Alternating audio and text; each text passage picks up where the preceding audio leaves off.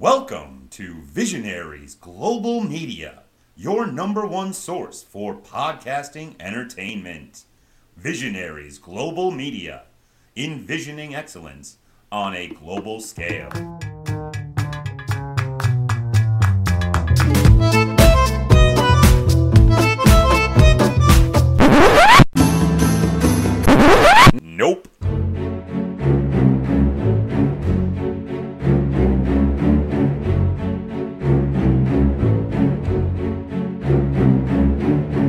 Dungeons and Junkiez presents Escape from Ulfaum, Episode 38 A Pyramid of Problems. Why, hello there, everyone, and welcome back to my terrible yet wonderful homebrew world of Escape from Ulfaum. I, of course, am Chad, and I will be most of the people in this world and the DM in charge of this chaos. But let us go around the table before we talk about that chaos and find out who is joining us this evening, or this day, or this morning, or whenever the hell you're listening to this. Let's start with Kerry. Hello, I'm Kerry, and I will be playing very mostly Wood Elf, the mostly Warlock, the partially Wizard, but the always fabulous. That sounded so much smoother in my head. Chef's kiss. Perfect. Loved it. Let's go to Caitlin. What up? I'm Caitlin. I play Damien, the other half of the Warlock squad, who is 90% anger, 10% mental breakdown, and wants his fucking bird! He's an Air Genasi Warlock. So- Shadow Sorcerer, anger management personified. Fuck you. All these are facts. All these are facts. Next, we go to Matt. Yes, I'm Matt, and I'm playing Detective Wyatt Stanton of Ganymede PD. Um, trying to become friends with the party. Um, it's going about as well as you might expect, especially with Damien. Um, also a Power Ranger, also trying to avoid this fangirl. Please keep her the fuck away from me. And way to treat your fans there, Matt. Way to treat your fans. That's Wyatt, not Matt. That's Wyatt, not Matt. And who went on a fanboy rampage around the library instead of, you know, looking for literally anything useful? Hey, don't judge. I will judge, it's my whole fucking job. And last and certainly not least, let's go to Alex. Hi, I'm Alex, and today I am playing Avery, or this evening, or whenever you're listening to this, as Chad would say. And he is an Aasimar wizard with a cat in the hood. As much as I'd like to say a cat in the hat, he's there's no cat in the hat, it's just the cat in the hood. Right, that makes sense. That makes sense. Cat in a hood, cat in a hat. Lots of things happening over in the mat. Nah, that didn't make sense. Okay, last time on Escape from Ulfaum. Man, this retrospective isn't going to be very exciting, folks. Really, you need to just go back and listen to the last episode. As last episode, the party all got back together finally, and then had lots of deep and interesting conversations about their life and if they were going to join the resistance. We learned a lot about Damien. We learned some about General Calypso. We saw Wyatt try and fail at being friends with anyone in the actual party. Multiple different attempts were made by Wyatt. None of them went the best.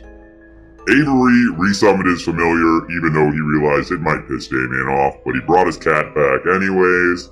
And Virion, as always, acted mostly as the voice of reason.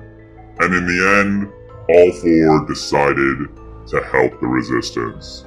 But in doing so, and trying to talk about what, you know, the resistance actually knew and going over their map, General Calypso came to realize that the gang here might have their fingers in a few more pies than thought.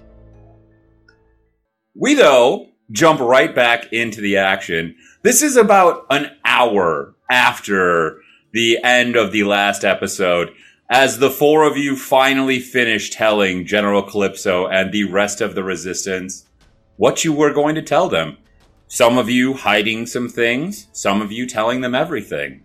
But as this all occurs, General Calypso, with her arms crossed in front of her, her beautiful blue eyes staring at all of you, goes, Okay, so if I'm getting this correct, you two, pointing at Virion and Damien, don't even belong in this reality at all.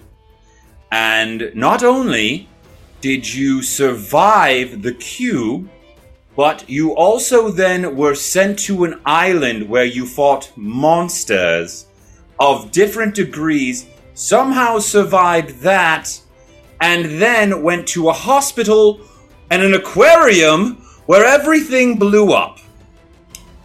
She turns. And you, looking at Avery, seem to have been a part of the history of this whole fucking realm, know nothing about it, were brought back to life in a laboratory, and then sent to said hospital that these two were already at, survived all of that, and then you went to a, another pocket dimension and dealt with a creature called Cazador.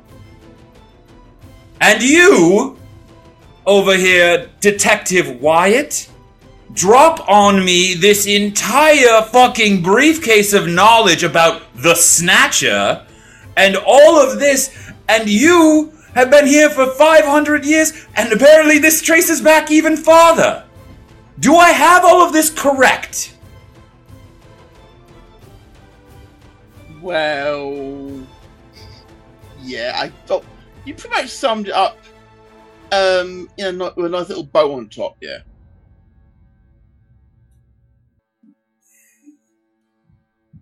Okay, well, now that we are all caught up, I suppose? I. I don't. I, I, I don't even know where to go from here. You all seem to be so very important that I. You see her put her hand down, like she uncrosses her arms and just puts her face into her hand. I, I, I don't even. Okay, well, I guess the best place to start then is. Do you want to know anything from us? Uh, I mean, and equivalent exchange of information is always what we at the Resistance are here for, and I will not hide anything from any of you if any of you wish to ask any questions. And you get me out of here if I help you. She looks you directly in the eye, Damien. I. I don't want to lie to you, Damien. I think so. Your situation seems to be very special, yours and Virion's. If you I can promise that I can get you away from Ulfaum. I cannot promise where I can get you to.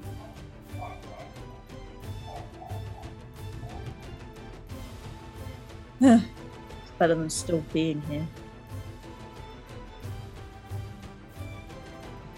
As you said, we're not supposed to be here in the fucking first place. And yet somehow all the problems have come down to us. Yes, once again, I I don't know how the four of you seem to be so interconnected to all of these occurrences that are happening here. But I am glad that you are here with us and are at least for whatever reason that you all choose choosing to help us at the resistance and hopefully save Ganymede. Did any of the other three of you wish to know anything? Does that offer extend to myself and Avery? Of, Stare, I of. I can make my own decision. I, I wasn't. I wasn't. I was. I, I was wondering. If was just um, Damien Virion who got that offer. Also, because I would very much like to go back to Angel Grove. My family's there. I think that once again, you and Wyatt, and you at least, I, I think I could. The ministry and the rest of us, the band of atomism, through some not so wonderful means, I do believe we could get you home. I know that you didn't ask, Avery, but I. Once again, your situation seems to be of something different. And I cannot promise that I even understand completely what is going on with you at all. So I cannot promise that I would be able to return you to your home, but I will do everything I can, obviously. Alright. hate to burst your bubble here, Wyatt, but unless they can travel through time, you're human. Your family's dead, hon. Time doesn't always go the same in different dimensions. Who knows how long time has been going where I come from to where how, where where I am here in Ulfaum. Who knows how long it is? Just saying. I, I, I know, and I, I do appreciate it, uh, but at least it would be my home, if nothing else. Um, I was in before, but that would. I've got a chance to escape. I'm looking for a way home for 500 years.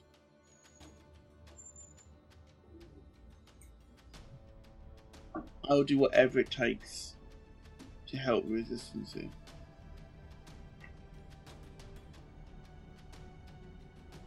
She gives it a nod towards you, Wyatt, before turning her attention and looking towards Avery and Virion.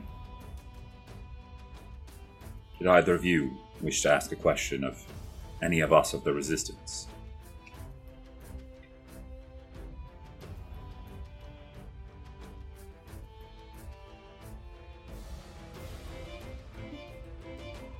Can't think of anything, come on. No, no, I, I can't think of anything. Well, then, I guess it best if we begin to figure out what we can do here. As General Calypso looks down at the giant map. So, I think the most pressing issue, and I do say that I the resistance will be willing to help all of you, obviously. The ultimate goal of the resistance has always been to kill Vicious, but in truth, the ultimate goal is really the saving and survival of this wonderful realm of Ganymede and Ulfaum. And so, I think at this time, our most pressing issue seems to be this corruption that is spreading throughout Ganymede. And she points to the explosion where the aquarium happened. And the once again, as you look down at the map, you can see even in this brief time that you've been in here, it's not massively bigger, but you can see that the black ring around this green X has grown once again, and more of this corruption seems to be spreading out of the area of this aquarium area. So, what we know is that these, and she points to the black X's on the uh, map. We know that these had nothing to do with Vicious. Vicious, through all of his faults and foibles and everything he has done over the great many years of recorded time we have of him, has always seemed to have at least Ganymede's best intentions in mind. And, in general, doesn't destroy unless necessary. And all of these explosions cannot be traced back to anything that we can find would have anything to do with Vicious. I mean, they seem just as surprised as we were. considering Bart was about to send us back to investigate it before, you know, the hospital. Exactly. And I I do not know how much more or less that Bart knew about this entire situation. But I can tell you that these explosions have been going on for years at this point. Nothing of the great magnitude of this aquarium, but these buildings that have gone down, these five marked X's we have, these have been occurring over the span of the last 70 years. We didn't think much of it, as it just seemed to be collapsing buildings, and in a cursory inspection, all that could ever be found was a bit of odd electrical energy amongst the wreckage.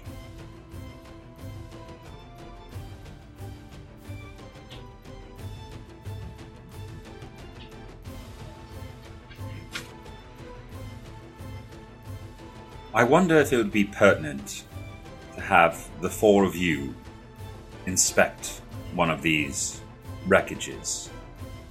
You all seem to have had some more dealings with these goo or whatever you are calling it. And maybe something that you would see would enlighten us.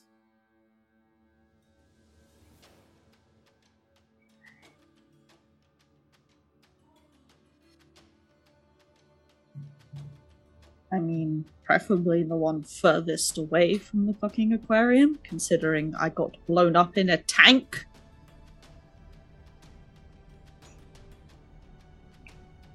as she looks down at the map. Well, the one closest to the pyramid is truthfully the one that occurred the longest ago. And we have scoured that area, and nothing remains of the wreckage as this rain has washed away most of that area.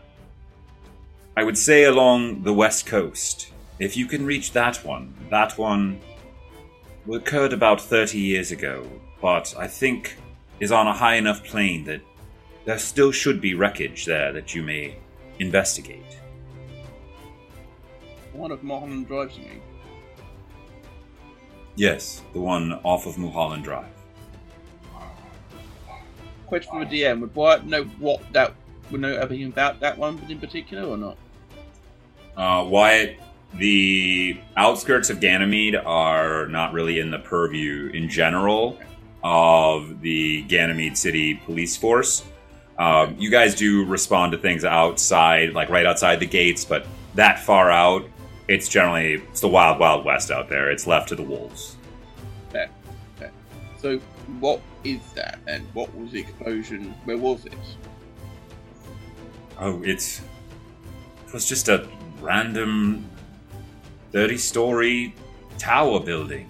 I truthfully, there was nothing descript about the building at all. It, we couldn't find any record of anything being held around it, and there was no. I guess best way to put it, there was no signs of an attack of anything.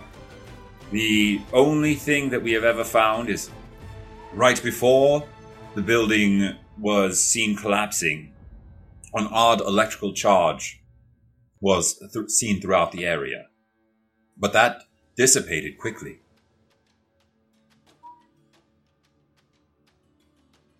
Sounds like an odd question, but did this charge have a particular color to it? You see Calypso kind of uh, sit back, and she actually turns to uh, Evelina. Did was there any record of anything of color or anything of this? And you see that Evelina actually uh, looks down and she uh, pulls out a kind of journal-looking book and begins flipping through pages. Um, no, no, um, I can't. Anyone we interviewed, then they just they didn't say they saw anything. It was more of a feeling. They said that they could feel the air shift, and it, it always every time they said that it would destroy or mangle their communication gems. But no color was listed at all. And she closes the little journal, and Calypso uh, turns back to you, Damien. I'm sorry, no. Um, would you wish to enlighten us why you asked about a color? Seen a lot of pink lightning recently.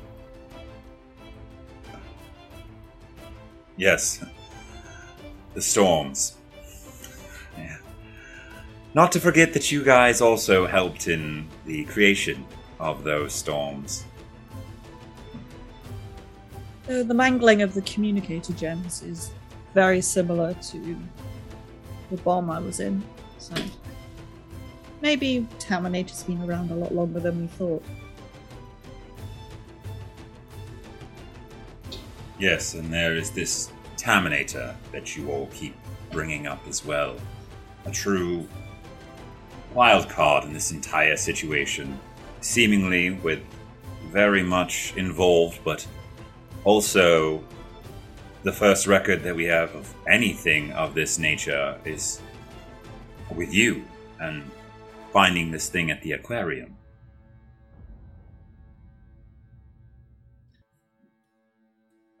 Of As you see Calypso. Oh, go ahead. Well, of all these explosions that have happened, Wyatt points at each one individually before stopping at the at the one at the aquarium. Was this one the only one which had survivors? Pointing at Virion and Damien.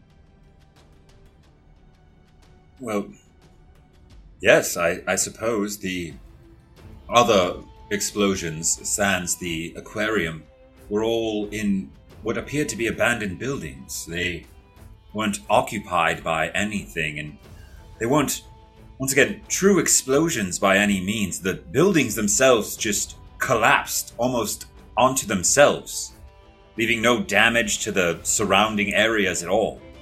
And just suddenly, with a snap of the fingers, they suddenly collapsed. The aquarium, that was felt throughout all of Ganymede. We felt it here at the pyramid as that happened. Um, Virion, Yes. um, get me like a, I'm, I'm maybe reaching a little bit here, and feel free to tell me to back off if you want. I don't want to upset anyone or anything, but um, the um, the aquarium itself was it abandoned?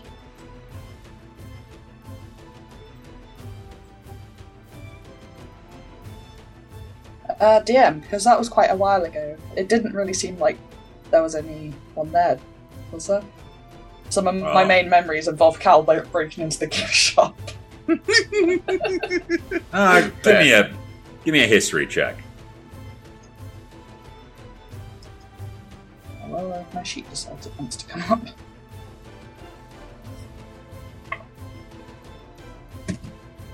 Uh, 14 plus 4, 18.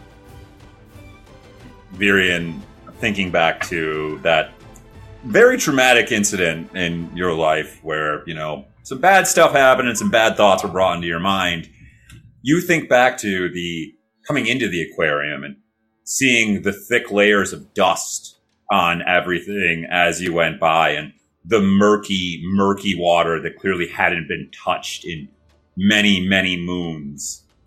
And as you think about it, you can't remember seeing any signs of life sans the non-Newtonian liquid fluid that you were following. On reflex, I will just side eye Wyatt a bit for uh, such an invasive question. You know, thanks for digging through the trauma. Appreciate it. But. No, no, I don't. I don't believe there's anyone there, really. Aside from us. Right. So it would it would appear then that it was very much very much on brand with everything else then.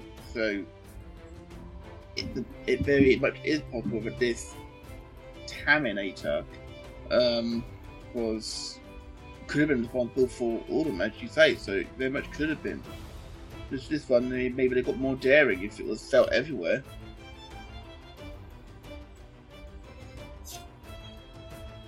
Who knows I what the mean, next one it was be? something of a chain reaction. The one at the aquarium was. It wasn't just one of their things going off. It was a chain of like thirty. So you know, What if the next one was to be worse than that? Wyatt turns to uh, to Calypso and says, "Like, what if the next one was gonna literally tear Ganymede apart?"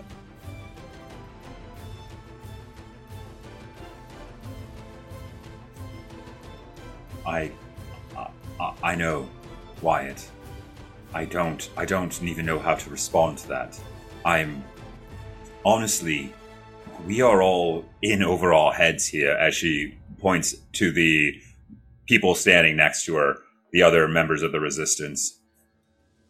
Even in dealing with otherworldly threats and elder gods that can't even be fathomed by the human eye or mind. This is still nothing that the Watch has ever seen.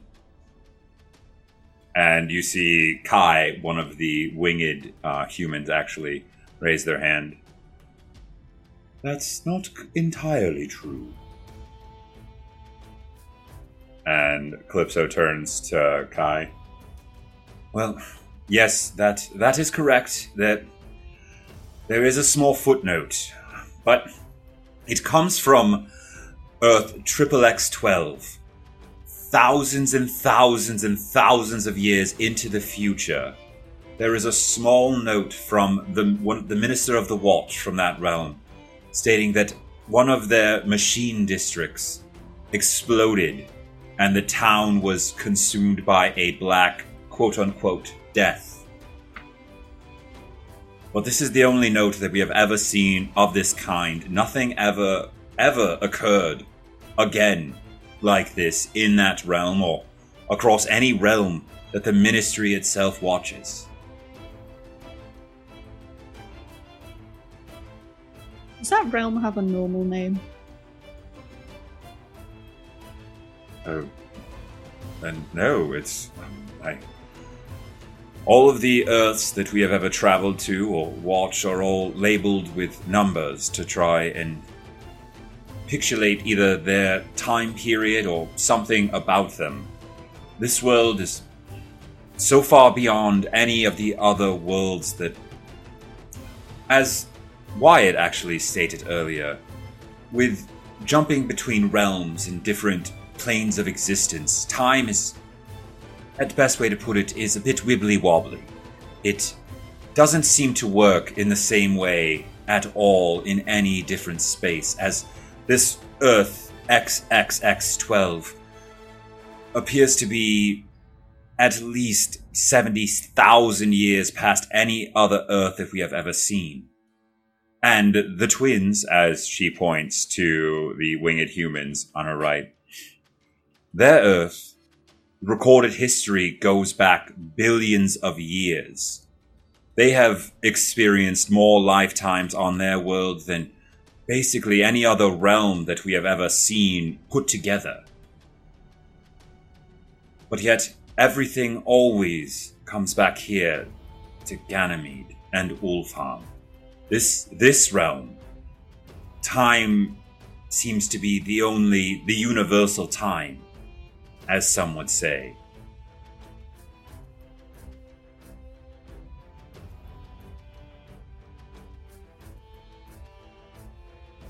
As this silence kind of falls over the room, and even the resistance all kind of just looking back and forth to each other, and you can see everyone's just kind of mulling over everything that they've heard from all of you, and then just this talking about what they're trying to do. You suddenly hear from behind you, Oh, all right. And this is actually an apology to everyone out there. Aldrich and Alistair are the same person. Okay? I need everyone to know that Chad, in his infinite wisdom, named a character Aldrich Alistair Damocles. And thus, when writing notes for him in my notes, began to switch over to using his middle name instead of his first name. So, just for the listeners and the whole party, I need you to know Aldrich is the same person as I what was I calling him now? I can't even fucking remember. It's just it's yeah, Alistair. Alistair. My because I've been pounding it into my head constantly. Do not call him Alistair again. Call him Aldrich. His first name is Aldrich. They're the same person. Just little. See, I'm not perfect, everyone. Matt being All a right, cheeky little shit over here in Zoom. I, I, I, I have no problems with Mr. Two Names. It's fine. I could I could have been way worse there, to be fair. I've been worse than that. Right. I mean, he plays Charlemagne, who is an identity crisis on legs. It's true. It's true. What's a what's a name? A rose by any other name would smell just as sweet. Yeah. But you see. Aldrich. You see Aldrich uh, from behind you and say, "Oh, all right." Um, and he looks at him and Calypso, make eye contact. Yes, apparently one of their compatriots down in the wards has woken up and is attempting to. Yeah, Doc says he's attempting to shoot his way out. Ah, knives. Alright, looks concerned. Yes, Uh, you should. Virion, maybe you want to take this one.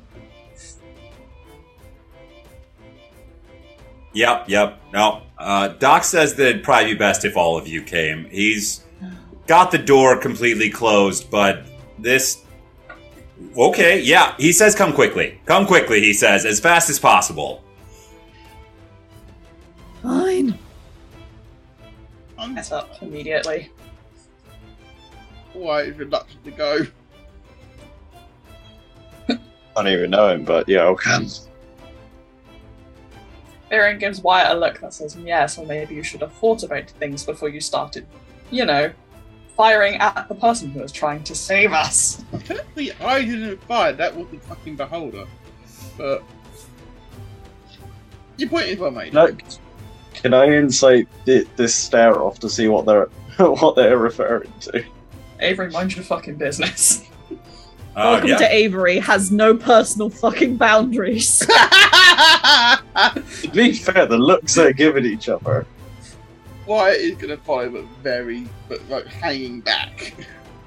Uh, give me an insight check quickly, Avery. That's balls anyway. Seven. No, nine. Avery, you see them exchange a look, but you really no idea what it is. It's just too fleeting for you to really pick up on any kind of emotions about it. As Aldrich quickly turns on his heel, opens the doors, and begins to head down the hallway towards the wards. Follow. As you all stand up and begin to follow Aldrich Calypso. Yes, well, I suppose we will continue this once again after you have handled your compatriot. I am sorry to the rest of you. We will resume this meeting as soon as possible. And as you're leaving, you see all four, everyone besides Evelina and General Calypso, like a gold light suddenly encompasses them and they just disappear as the doors close behind you and you begin making your way once again through the pyramid back towards Doc's office and the door to the wards. The four of you following Aldrich down these hallways, turning and bending and taking lefts and rights, going straight until you finally come to Doc's office and Aldrich turns to the painting on the right, hitting the secret button as the door slides open and you can immediately hear Doc's voice yelling, I don't care how hard you push, you're gonna stay in there until your friends get here. and you hear just a muffled kind of you hear doom doom doom from the other side of the door before you just hear banging, and you hear Doc. It's indestructible. Uh, you do it all you want. I don't care. Can kind of stalk down the stairs and I'm like, knives, fucking behave. As you say that, Damien, you hear the banging stop for a second, and then the door pushes open just slightly, and you hear Knives' voice.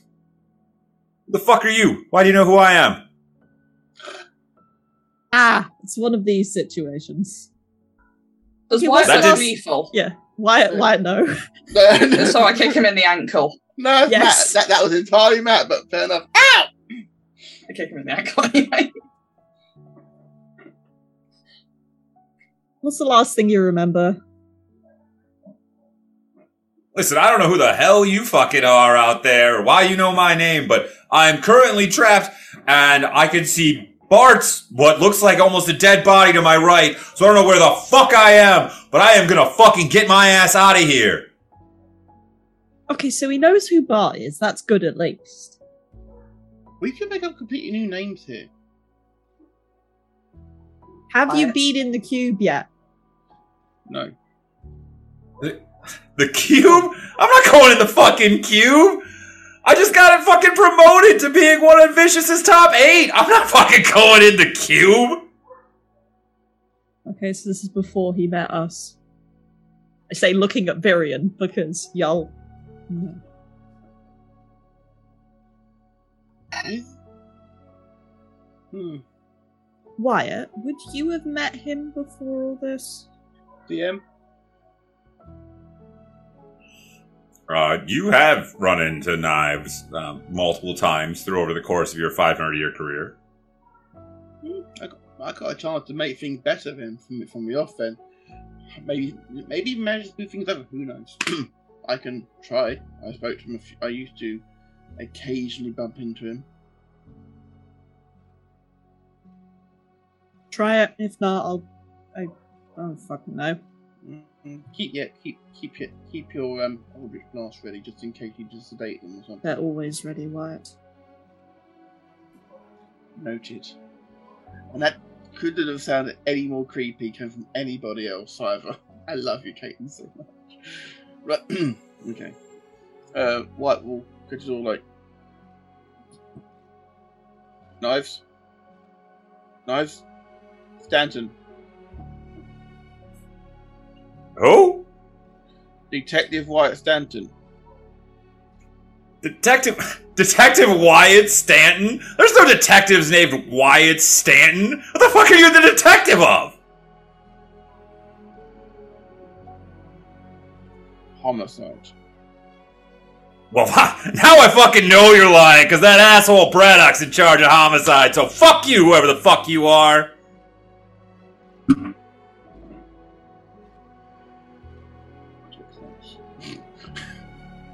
I've got a lot of deep to go through here. Bear with me, okay, guys? Like, Radix? Is he dead yet, Chad, or not? Oh yeah, Braddock's been dead for a long, long time. How long ago did you take up the job, Wyatt? Uh, It's been a while since I was that far into the. Uh, I'll Chad, did, did you actually figure it out, Chad? It's been a long while that since was? I read my backstory. I haven't. I don't think I needed to, even to delve into that into that particular detail of it. To be fair, It has been 467 years since you were promoted to detective. You have been in Ganymede for 500 years. The Okay. position of homicide detective was vacant when you started in the Ganymede police uh, Okay. force. Okay. okay. Braddock has been dead, and the position was vacant when I joined the, the PD. Uh, I got promoted to that position in 467 years ago. Alright, well, Virion's the nicest of us. You wanna have a go, Virion? You had the best relationship with knives. Well, I don't know about Avery.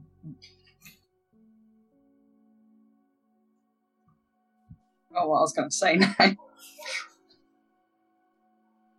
I do anything, I'm going to turn to the, the doctor. So, is this normal? you see the massive Warforged uh, with his legs positioned against the second step and his back pushed against the door as he's looking directly at you. Just once again, he's a Warforged, but he's still kind of conveying just that general air of this is like I don't give a fuck. This is whatever. I'm. He's not like worried at all. And as he looks at you, well, accounts that I have of Mucus ever actually attacking anyone, they called him the Unquenchable, as he would literally drain every bit of knowledge out of his victims. So I can only assume that we saved him, but maybe he's lost some time, it seems like. Okay, so would that mean Lucas would have the information that's lost? I, I, I I, guess. I, that'd be mine as a master of, you know, the doctoral arts. The power of the beholder's a little above my scope, but if I were to guess, I would say that, yeah, Mucus would know everything that apparently this guy here doesn't know anymore. That's not good. Yes, Wyatt, it's not good.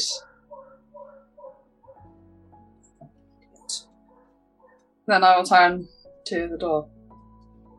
Knives, was it? the dock like releases pressure a little bit so that there's a crack in it, and you can see Knives is Githrakai eye staring through at you. Yeah, yeah, I did. Okay. Hi, my name's Virion. I, I, I want to help get you out of here. Uh, Okay, are you gonna be another one that says you know me? No, I don't know you. We've never met before. You see the eye kind of like, uh, like it squints at you, like you, you, you lying to me? You know who I am? I heard them say your name out here. This one who claims to be the homicide detective. Claims. Shut. Yeah, yeah. It doesn't.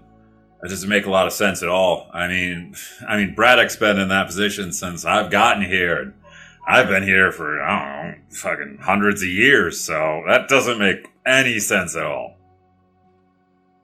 Hmm. Do you remember how you got in here at all? Or the last thing you remember? Oh. Last thing I remember, I had just gotten my first assignment as in the top eight for Vicious, and I what was I what was I doing?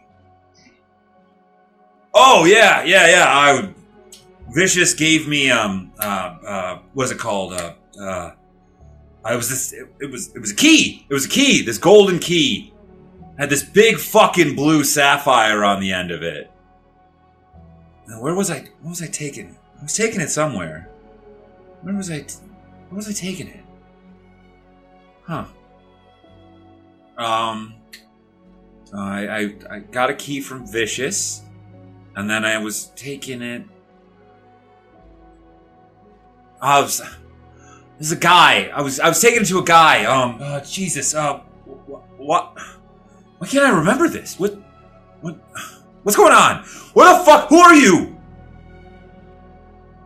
Like I said, my name is Virion. I think maybe you've taken a knock to the head. It happens sometimes. I don't entirely know what's going on here. We've never met before. I've just been passing by and I've noticed some idiot claiming to be a homicide detective hassling you. Well, I don't know who's holding this fucking door closed, but that's the real motherfucker who is hassling me right now. Let me the fuck out of here! I gotta get back to Vicious and report whatever the fuck happened to Bart here.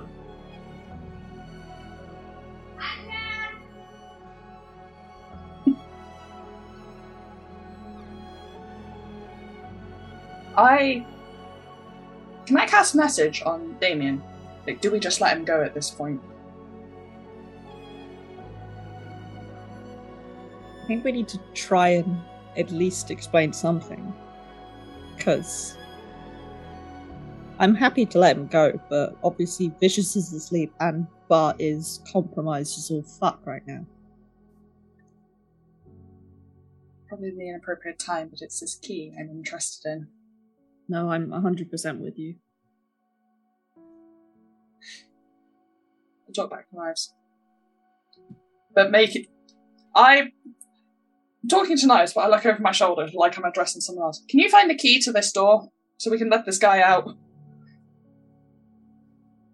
You see the giant silver warforged that is Doc look down at you, and you see his like yellow eye kind of squint as he gives you like he doesn't have eyebrows, but you can still feel that he's raising an eyebrow at you right now. Acting. Behind, around the door, out of Knives' lines of sight, Virion's just holding up like one finger. Like, hold on.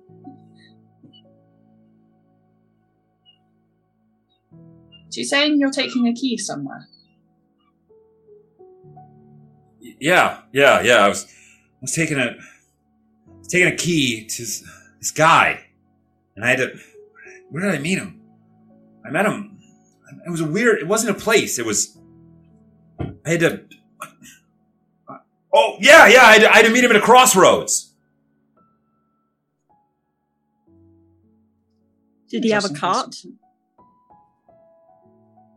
A ca- yeah, a cart.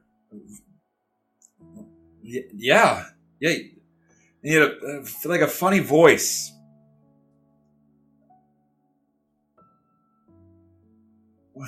Yeah, I was.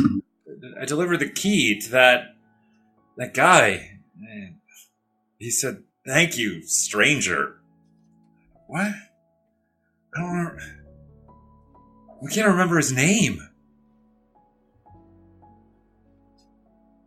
I cast message to Virion and I'm like, what do you bet those that keys in one of our fucking boxes in our trailer?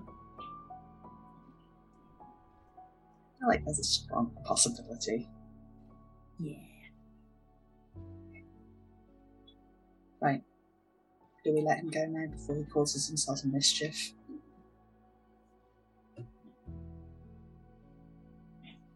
Okay, uh I got the key. We're gonna let you out. Don't attack anyone, please. The doc guy, he was just doing his job. You took a hit to the head. It's standard procedure. You know, you get the occasional crazed guy coming in and losing their shit on people. Not you, obviously, but just so you know, Vicious is asleep right now. What? Uh, you know he has his millennia every so often. He has his sleep for a few years. Yeah, but Vicious Vicious just woke up. It's the, the celebration of 2,000 years of peace in Ganymede. Well, I'm just warning you. You're welcome to go see for yourself, but you know, I wouldn't want to walk into a situation I know nothing about. So Do that again?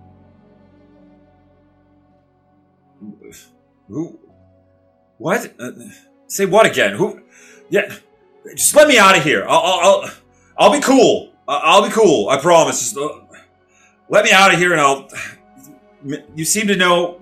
Maybe you can help me sort out what. I, why can't I remember stuff right now? would you rather be let out or would you rather some of us come in and talk to you? Just like which would make you feel more safe? you hear kind of just like like heavy breathing for a second from the other side of this door. And- Did did one of you do this to Bart? Jesus Christ, no. Do you know Do you know what happens when you plane shift without an anchor? Uh, I guess I've heard stories about it. Well, Bart plane shifted, but he took me with him. He has an anchor, I don't. And because he cast the magic,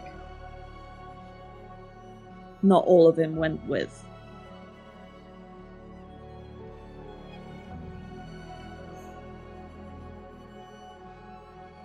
I. Uh, you hear kind of like a, a stammer almost come from the other side of the door. For I don't, I don't trust any of you. So I, I want to keep an eye on Bart right now. So I think it best if you come in here. I'll be cool. Okay. I'll be cool. Okay. Do you, you just want Virion? Do you want us to stand outside? Who do you want? There are, apart from the doc, there are four of us out here. I I'm want that doc coming in here. You don't want the doc. That's fine. You want Virion? I, I, I, I, I don't care. I I definitely want this bullshit homicide detective. I want to see his face. Wyatt? Okay. We've got a I- nice I- wizard friend named Avery. Uh, actually, I'd, I'd, I'd feel better if all four of you were in here and I, I, I knew who I was dealing with. All right. Back away from the door. I'd like not to get shot in the face by your gun when it opens. All right, yeah, that's that's fair. That's fair. And you can hear the sound of footsteps slowly backing away from the door.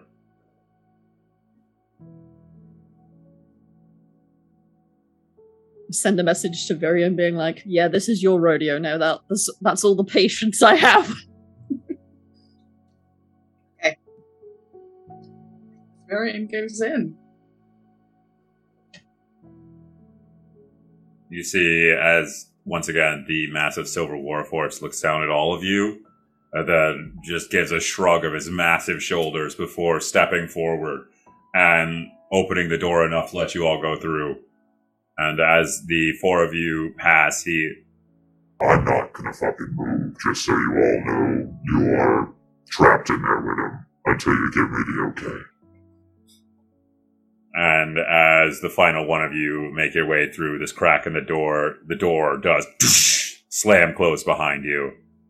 And you all are given the scene of a Githrakai in a hospital robe holding a massive hand cannon and trying to use a door as cover as he's on one knee and like leaning out from the side of his Ward 2 door, staring at all four of you. All right. All right. Never seen a fucking one of you before, but. And you see, like, the gun's kind of shaking in his hand a little bit. But I'm really freaked out right now. I don't know where the fuck I am. And you. And who's. Who's Virion? Which one of you's Virion? That's me. And you are the only one who seems to be trying to help. And you see him raise the like gun into like a more standing position. He stands up from behind the door. So I want to be cool, and I, I, I guess I need to know what the fuck is going on. Okay. Glance at Damien. Do you care to start? I cast message, like I reply message, and I'm like, "Are we just gonna go for the honest truth?" I don't think there's much of a way around it. I reply in message. I mean, the moment he steps outside, he will know. Okay, you may want to sit down for a moment. You see this green skinned Githrakai looking at you with his handgun like held over his shoulder. Just and like you've seen knives many times. He is always, besides the one moment of meeting that beholder, given off this air of arrogance, cockiness, and self suredness. This looks like a scared kid in front of you. Knives in this hospital gown like quaking, holding this massive hand cannon. Just the gun looks too big for him in this sense. He seems smaller than he was, even though you can tell he's not. He stands there. I think I, I think I feel more comfortable standing right now. Okay. It's.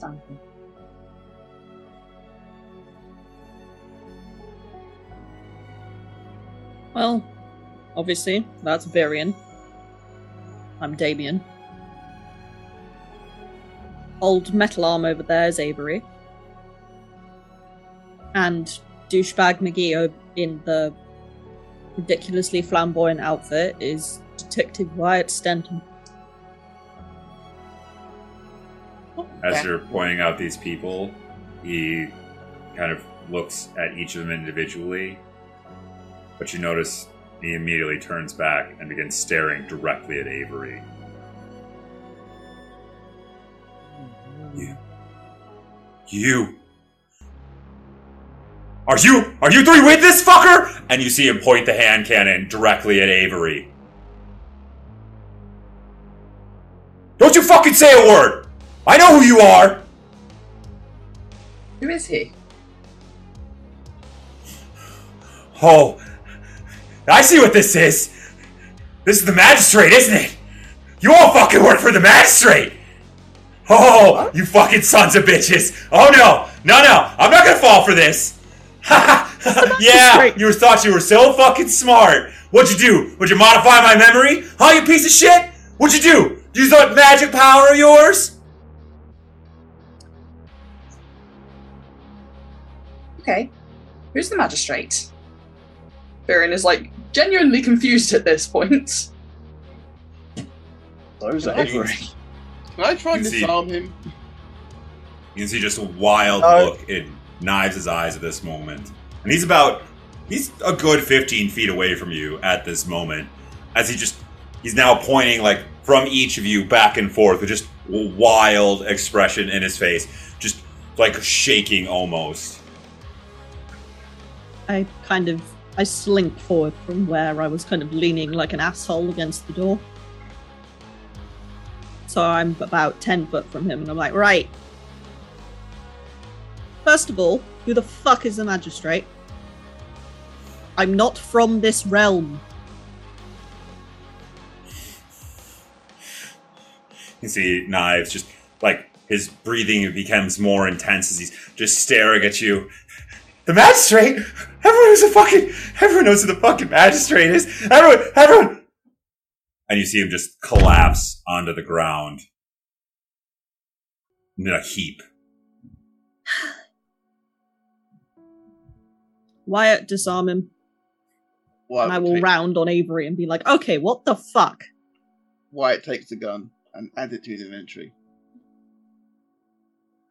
Uh Wyatt. What he was on about. I need you to make me a wisdom saving throw followed by a constitution saving throw. Both of them at disadvantage. Wisdom and then Constitution, yeah? Mhm. At disadvantage. Okay. Well, I get a funny feeling that the sensible thing to do is the, is the worst thing to do at the moment. So, Wisdom. I just meant like kick it away from him, but Wisdom saving throw. I've dropped a 20, but I've got an 18 on the low, uh, 21. Wisdom, and any Constitution, you say, yeah? Yep. Um, the low's an 8 plus 6, 14. Wyatt, as you reach down and grab the angel's wing, aka the hand cannon, from Knives' hand, you feel multiple little needles immediately descend and prick into your hand through the glove of your Power Ranger armor, straight through. You feel it in your skin. You aren't immediately knocked unconscious, but you do feel as this poison juts and just courses through your skin, you will take 14 points of uh, necrotic damage, and the gun immediately drops from your hand. Um, that's at 7 points of poison damage. Not 14 now. Thank you, Boone. I love the way you look so smug when you said that. it's not often I get to think I, think I ever get to correct Chad on something. That's why. But it was necrotic, not poison. Oh, bitch. I'm resistant to necrotic. Get off my land. To be fair, you said poisoned by, so I was like, dah. Okay, fair. Sorry for being the rules lawyer player. No, no, you were absolutely right. Okay, so that's 14, fine. okay, fine. I will kick the gun away instead then. Avery. This is the second time in the last hour that people have recognized you slash mentioned your history with Ganymede. I knew. So would you. What did Calypso mean upstairs?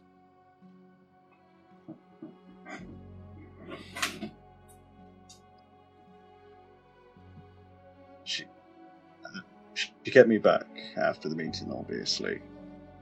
She mentioned I helped, according to the book that she had, their history. Apparently, I helped their army at some point to fight Vicious for disappearing. Hmm. But none of that. None of those memories are with me. Convenient. I died up in Haljavik, woke up in a lab, and was transported to the hospital.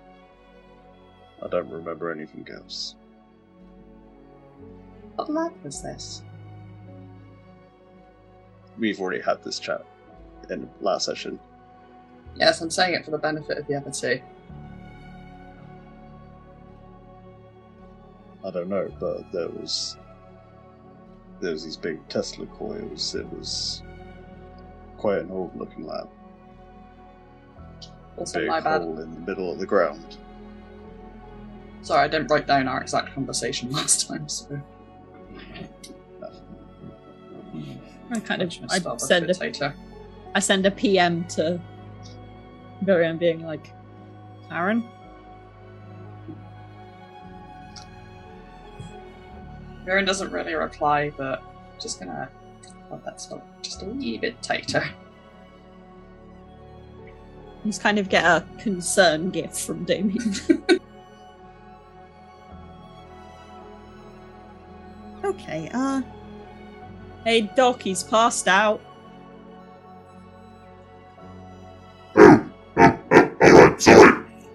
And you hear the clomping of massive metal feet up a couple stairs as the door swings open, and then Doc lowers his head and steps in. Oh, yeah, I kind of thought that might happen. So unconscious for how long? You guys got him real amped up, huh? Is, is the gun still there? Right next to. Because Wyatt dropped it, didn't he? Uh, and Wyatt dropped it and then he kicked it. It skittered across the ground. It's Right, probably about kicked it. 10 feet down the hallway. Alright, never mind then. Uh, do you have restraints or something you can put on him for now? 'Cause I have a feeling he's going to wake up hysterical again. Oh, oh yeah, yeah, I got, I got restraints in here. Uh, believe me, when you're dealing with eldritch horrors, madness is a very common occurrence in these halls. As you see him bend down, he actually just scoops knives up very like nicely and picks them up and begins to make his way back towards Ward 2. I'll, I'll take care of him. I'll get him strapped back down, and uh, hopefully, I, I don't know how long he'll be out, but I'll, I'll get in contact with you the minute he wakes up again. I'm going to briefly follow Doc just because I want to ask him something. Sure. Are any of the other three of you following into the ward, or will you just let Damien go alone? Um, I'm going to follow. Um, I'm going to turn to Virion and Avery as walking. Right. He said two. He said that like two two thousand years of peace in Ganymede, right? Seem to know something about this. That's- I obviously wasn't here at that point because that was one and a half thousand years ago. Oh, I sure did a number on him. Yeah. Yeah, I only know about that because of a file I inherited from Braddock, who's been dead a thousand years. Okay, so that's a starting point. We know roughly where his memories go back up to. Even as an elf, living that long is a slightly horrifying thought for Virion. So yeah, um, that's. Oof, that made me feel ooky. Should probably Alright. think- I was going to say, if you're going to follow Damien, maybe don't follow him too closely. I will. I will say at least one character's width behind. No why? Um, when Wyatt's gone, I'm just going to glance over at Avery. You okay after that? I mean, since waking up,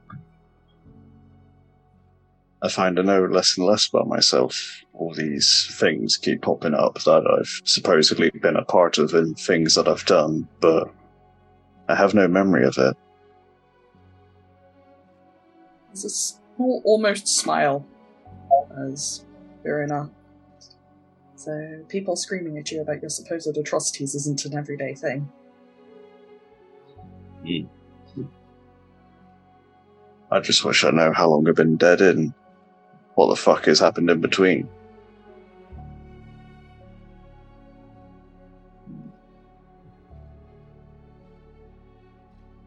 Well, maybe at some point we can try and get back to that lab. That might give you some answers. Maybe so. Um,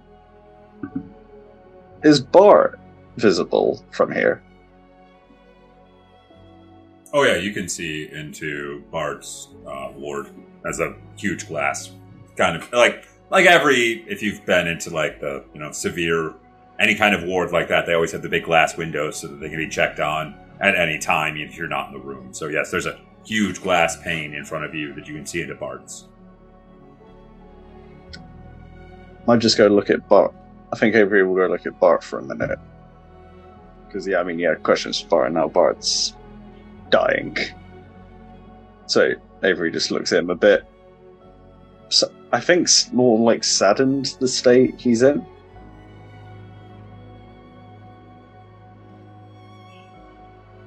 You are you can't hear any of the machines or anything that Bart is hooked up to, but you can just see the massive number of them and all the different tubes and wires and things that are all moving into this orange tiefling's body. You can see multiple different bandage coverings and seeping through. You can see that these bandages aren't white anymore in multiple different areas. And you can see that even from this distance looking in there, you can see the lips of Bart moving over and over. You don't know what he's saying, but you can tell, even from this distance, he's clearly just repeating something over and over again. Virion. Yes? Is it just me, or is he t- talking? Or at least saying something? It's not in any sort of language I understand. He's just repeating himself over and over. Do you know what he said? Like, I know you don't know what the word is, but like, do you reckon? Do you know what he said? So I'm trying to see if I've got it written down phonetically anywhere.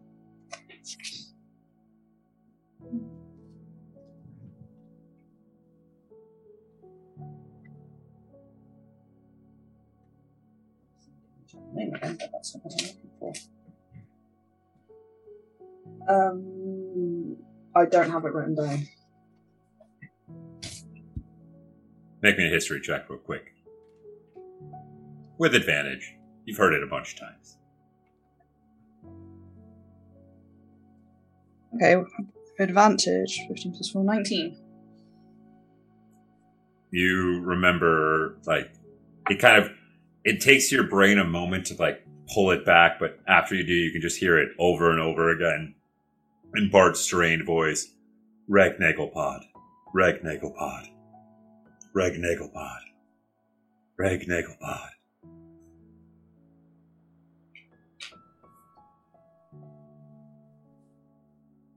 Starts muttering to himself, trying to see if it sounds right.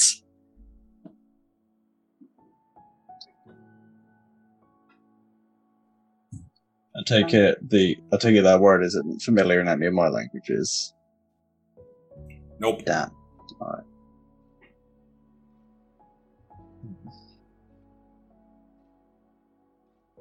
I don't mm-hmm. think I've ever heard it before. Sorry, can I hear that one more of- Sorry, after you. I was just going to ask What? if I could hear it one more time. Reg Nagelpot. Okay.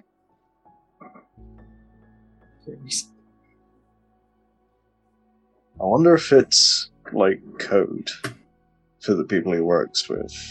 If it has something a meaning between his inner circle, rather than being an actual word.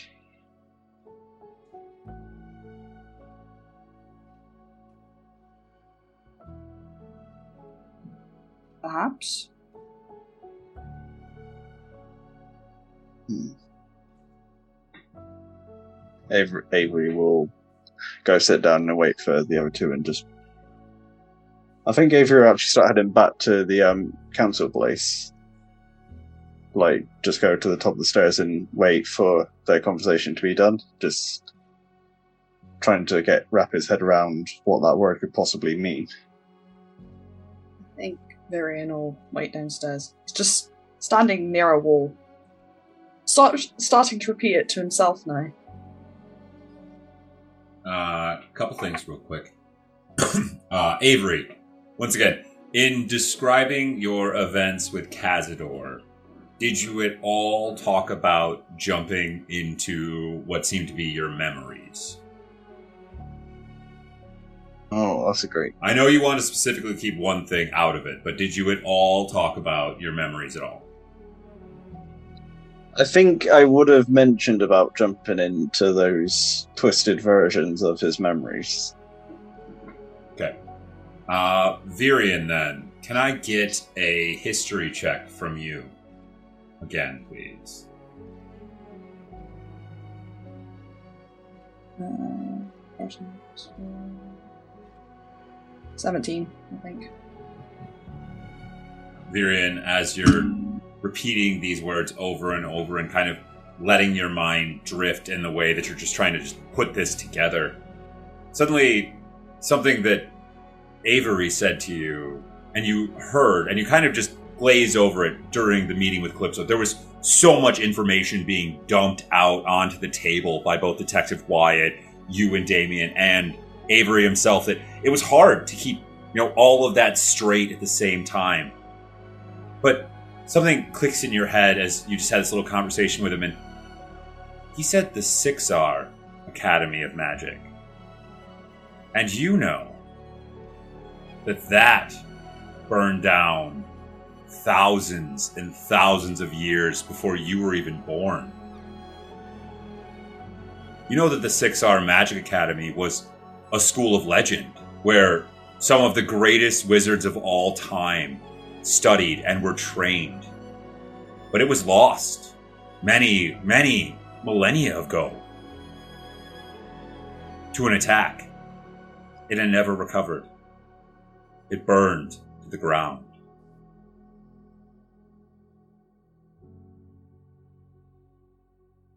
And this comes back to you as you watch Avery walk up the stairs away from you. But meanwhile, the door of Ward 2 opens up as Doc very carefully carries knives through it and begins to lay him back down onto the bed and actually then turns to a cabinet that's right next to the bed and opens up and Damien, as you walk in right behind Doc, you see just an entire cabinet filled with like leather straps and of the nature. As Doc, you can actually hear him just just humming to himself as this massive warforged just begins to apply multiple straps over this Githzerai body, strapping knives down to the bed. Yep, I only had to do this about, let's see, 10,276 times in the past 10,000 years.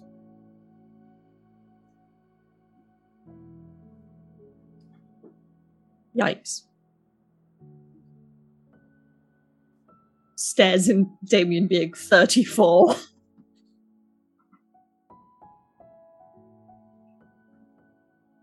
Oh, All right, you see that Doc kind of like turns and looks. I, I, I didn't. Hey, Damien, as, as it were. And he kind of looks to at the Wyatt, who's kind of lurking right by the door still at this moment. But Honestly, didn't realize anyone followed in here. Uh, can, can I help you? I had a question. I don't know why he's following me. Well, I might be able to help. You never know. I have been here the longest. You've been here the longest, but you know, fuck all. I knew that he mentioned something when he was rambling about something which happened 1500 years ago. But it's been dead a thousand. So I do know something that can help.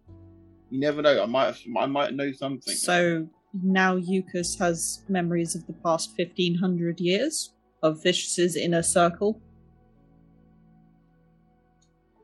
yes. Dipshit.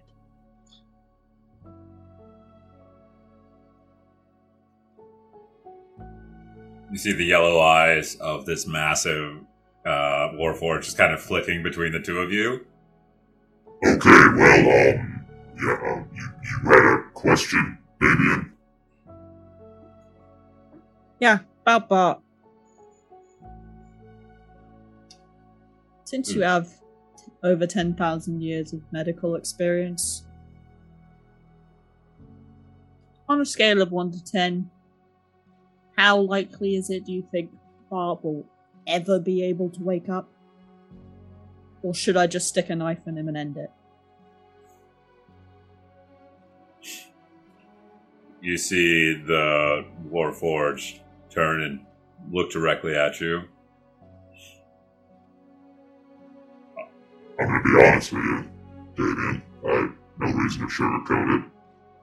We're not at the knife stage yet. We're damn close. I can't stop pieces of him being pulled away. But I'm gonna be honest with you. That little fucker And he like points at the wall behind him. is the most stubborn fucking tiefling I've ever seen.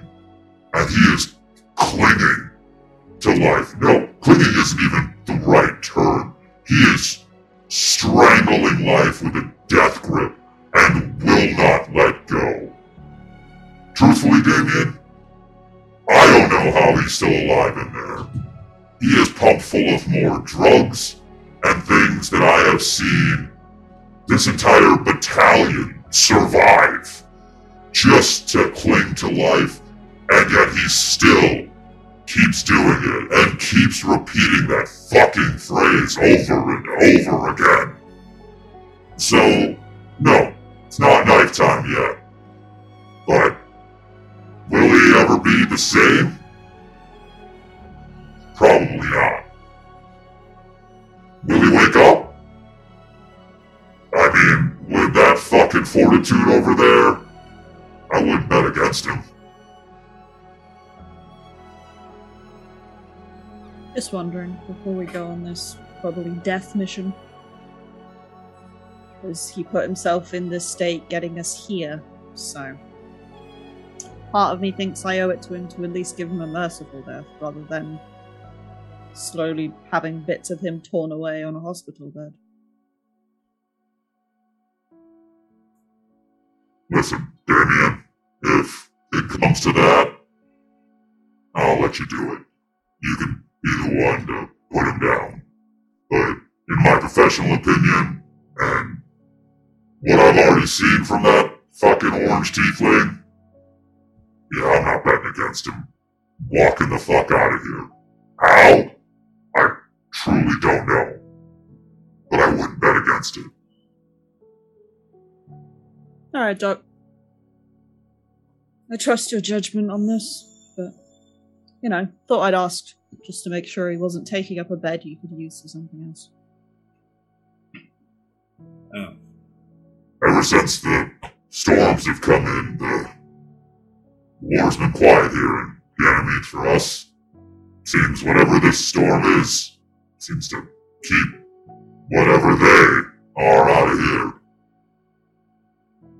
I mean, the eye's not regularly eating people to tell the time. We haven't seen the eye since this storm began. Not a tentacle, not a beast, nothing.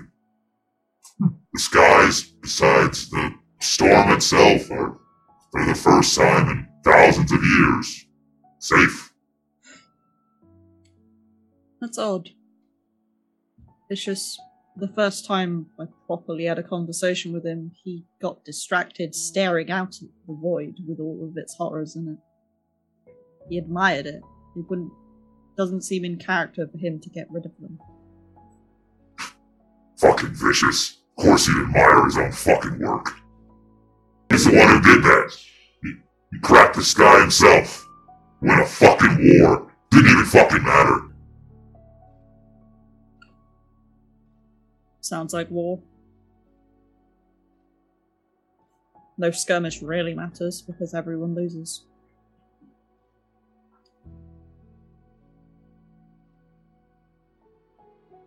I don't know, once again, who the fuck you are, Damien, but whatever you've seen, it's turned you into a hard motherfucker.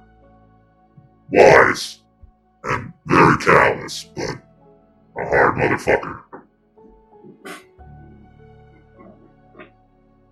Wyatt, do you have anything to say, or should we leave him to his work and you're just going to follow me like some dejected puppy?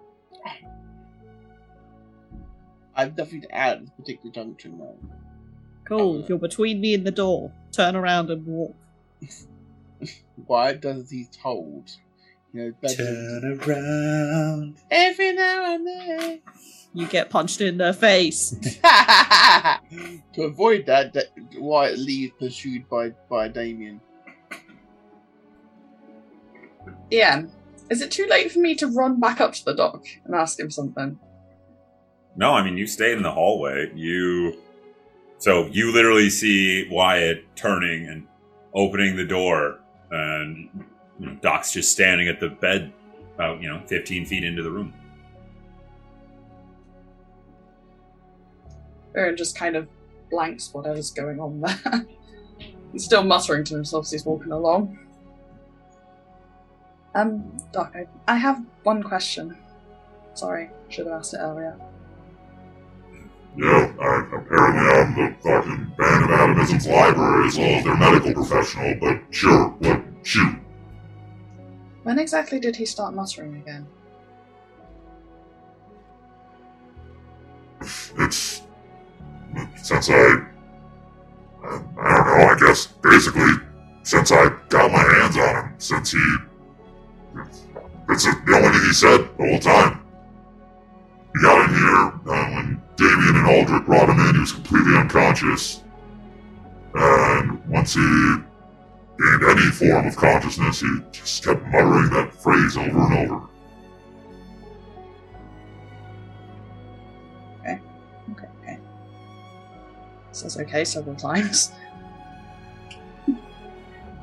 Sorry, I'm just kind of like trying my best to join up all the red strings over here.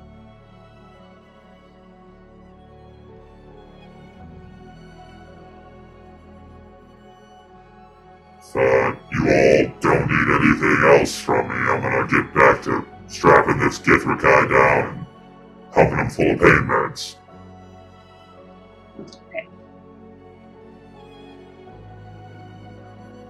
And you see the whole once again. Doc didn't actually move his legs at all. He's been standing in the same position at the bed, but he just turned his whole torso around because once again he's a warforged. So he just once now just spins back around his white lab coat, kind of just fluttering behind him for a second before he goes back to work and humming to himself as he's setting these straps and tightening them up and grabbing an IV and putting a needle back into Knives' arm. Damien. Damien! Do you just whisper that, or do you actually say it out loud?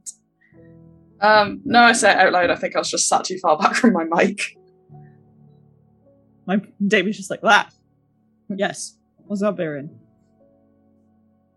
I had to ask you what happened before, like right before Bart plane shifted. I imagine we're having this conversation as we're walking back towards where the meeting room is. Yeah.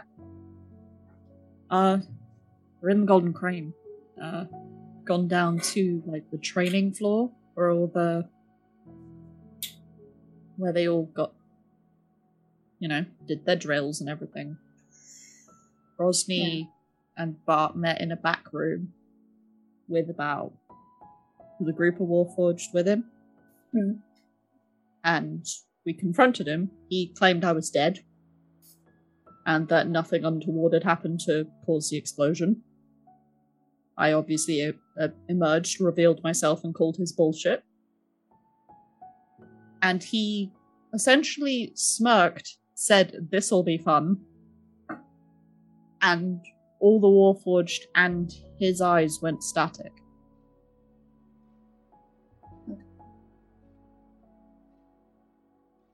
And then started a fight, and Bart turns to me and is like, Can we win this? And I'm like, I don't know, because I didn't know.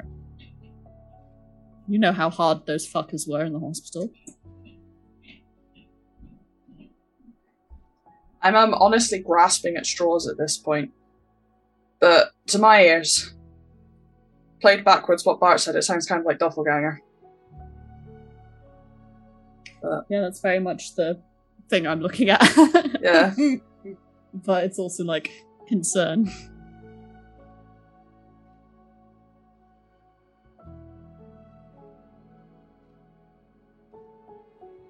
I don't know. When he, he basically grabbed onto me, said this might hurt, and plane shifted. But I don't have an anchor, so so how are you still fine then? I don't really know. My I had my wounds from the explosion, but by the time I got back and that whole conversation happened, that was like an instant thing. I didn't go have a nap. I was I mean, I felt like shit, but I kind of look at myself like I don't think any bit. The only Julius.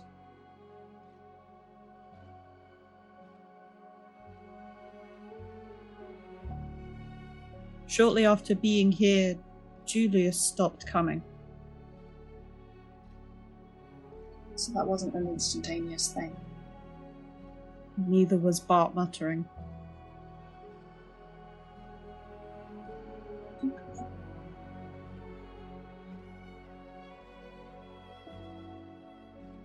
Trying this down. I always pictured when I try and connect, I see like a white room and Julius in like a perch cage thing next to me. Maybe that's where part of Bart ended up. Is Julius the part you lost? Yeah. I can still. You know how when I've used Julius before and like my eyes roll back? Yes. I still have his senses. I can still see and sense as if he's right here. But he's not.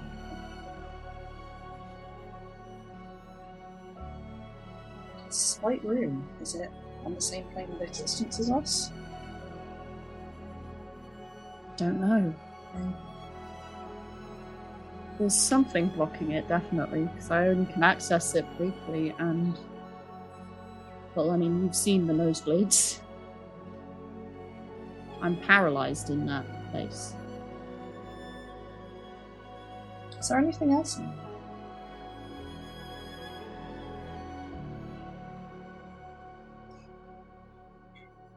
Elevator music whilst Caitlin flips back in notes. Checks notes Check. furiously. This is why I Yeah, take notes. I'm doing my best to be a detective.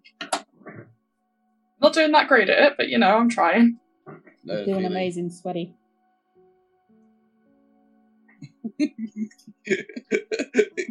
Kate, Kerry drinks more vodka. It might help me think.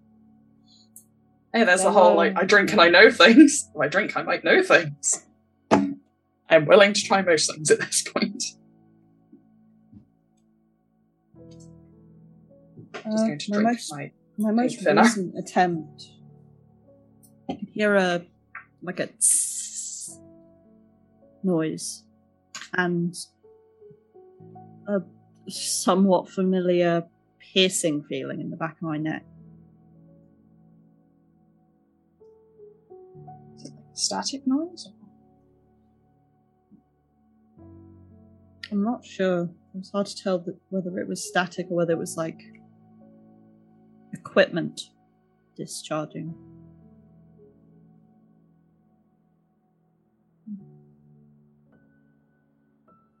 Today, my phone wants to tell Damien a little bit of thing I gleamed about it three.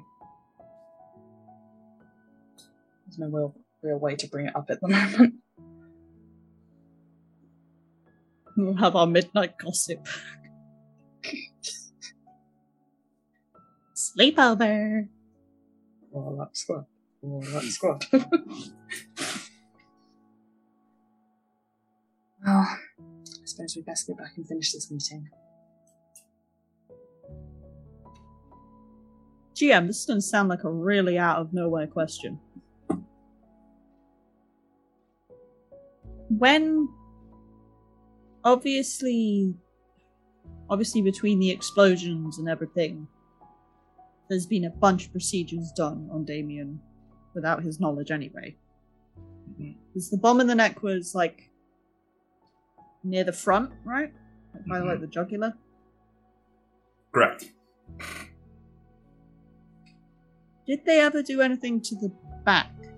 Like by the top of his spinal cord? Nope.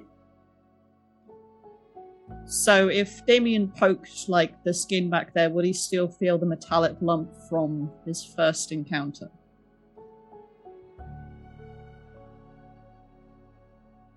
You can check. What do I roll to check? Uh, roll me a perception check.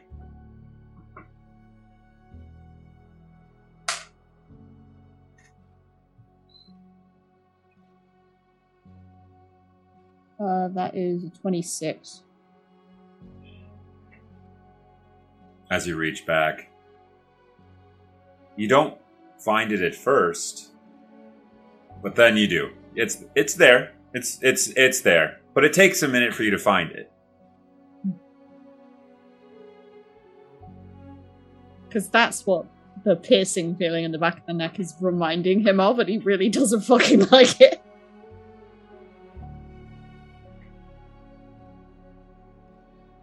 Let's just do this meeting. Best option.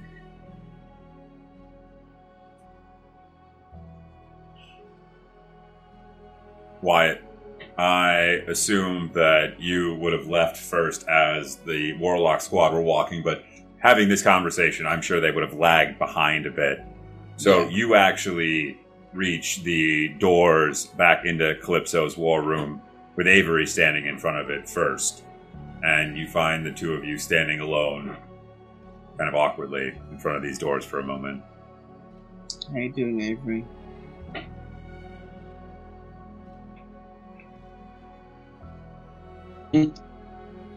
So- Sorry. Just thinking. Fine, I guess. From what, Because I- I cat a scratch. from, from what I can tell, you uh, you're, you're dealing with a lot at the moment. So if you uh, I know that I haven't always given the best first impressions, but if you need to talk, I am a good listener, and I'd be happy to help if I can. I mean, for what variant and Damien have been saying I had my doubts, but I'll keep that in mind. Yeah, I didn't make a great first impression of them either, but in fairness, I bumped into them when that at the same time as you did, so you know first impression wasn't great. Foreign has been a bit rough on me, but that's my heart's in the right place. Just know that, okay? Alright. If there's anything you need, if I can swing it, I will do it for you, okay? Why extends his hand? Does Wyatt does what, sorry? Why extends his hand? You get a very awkward handshake back in. My cat looks at you, think with the what the fuck are you doing face.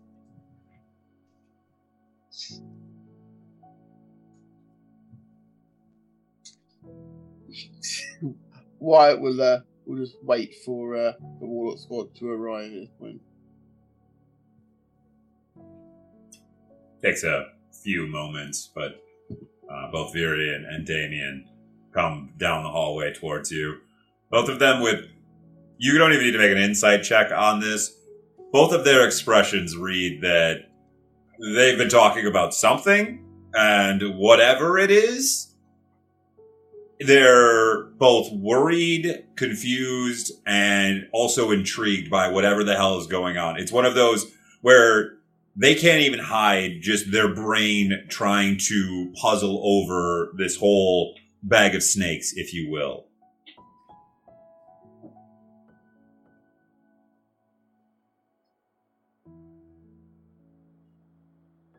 Ready to go back in there? Especially. Do it to get over with. Back to the fun time. I'll open the door and head in. I'm gonna side eye the back of Avery's head as he goes in. The, the, the cat gi- the cat gives the cat gives you a warm smile. I have that's just a little. You open the doors and step back into this circular room with this massive lit table in front.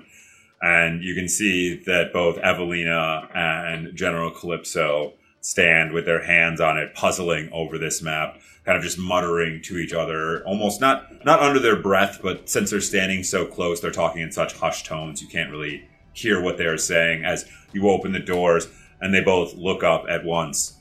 Uh, can I get a wisdom save from all of you, please? Swear to God, Clips. Twenty-seven. 21. Not good at wisdom. And, uh, I'm sorry, twenty-six.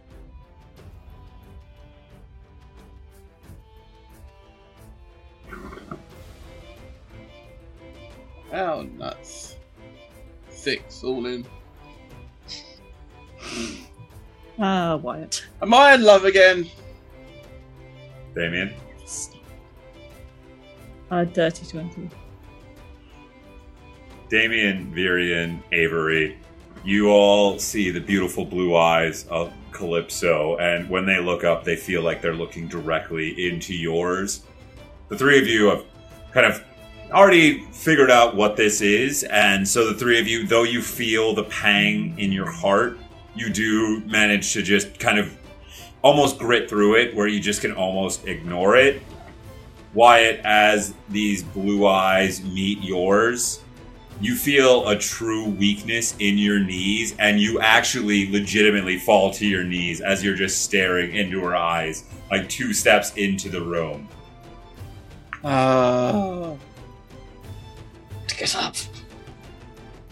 You see, Calypso does look directly at you, Wyatt, on your knees on the ground. Her perfectly shined silver armor with the massive uh, brand of atomism on the middle of the chest. Her red, long cloak behind her. Her hair, now an almost auburn red, kind of pooling over her left shoulder as she stares at you. I fucking hate everything about this. Get off your fucking knees. Do you have? I a do not have any feelings for you. I have. I have room for Mrs. Wyatt. I don't. I don't. Just Hit please. him. I just thwack him on the head as I walk past. Thank you, Damien. She's Please. mine. Wyatt. I am literally the most ace aromantic person to ever walk any universe. Ed, just get up. You're embarrassing yourself and the rest of us, quite frankly. I will uh, get to his feet, but look, look, look slightly ticked off that his his heart has been broken. It it seemed all of a sudden like, hmm. as you feel your heart break and this just kind of not even a look of like hate but a, a look of disgust like at you you can feel that the disgust isn't actually for you at all you can also see that calypso's like eyes just also give away the fact that she just feels disgusted by this power you feel kind of the effect completely leave you completely as you just feel normal and you just stare at calypso as you kind of stand slowly back off the ground. Ooh, that was embarrassing. No offense. Um, oof.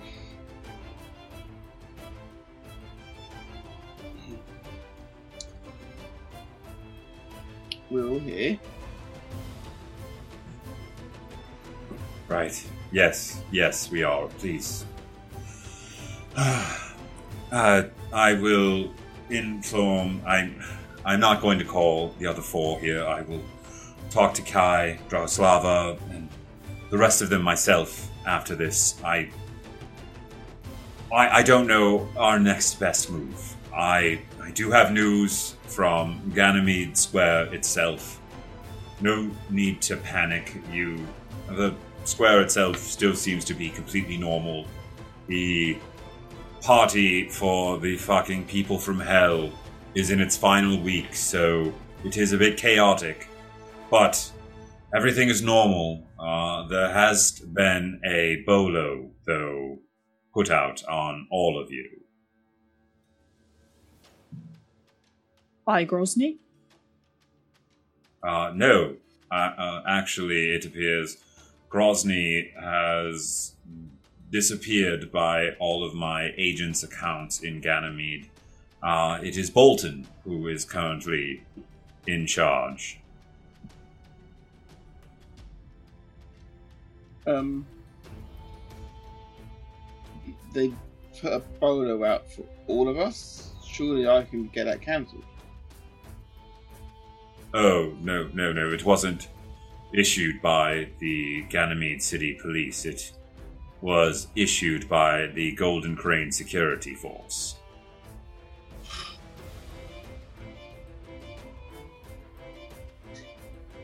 Great, just great.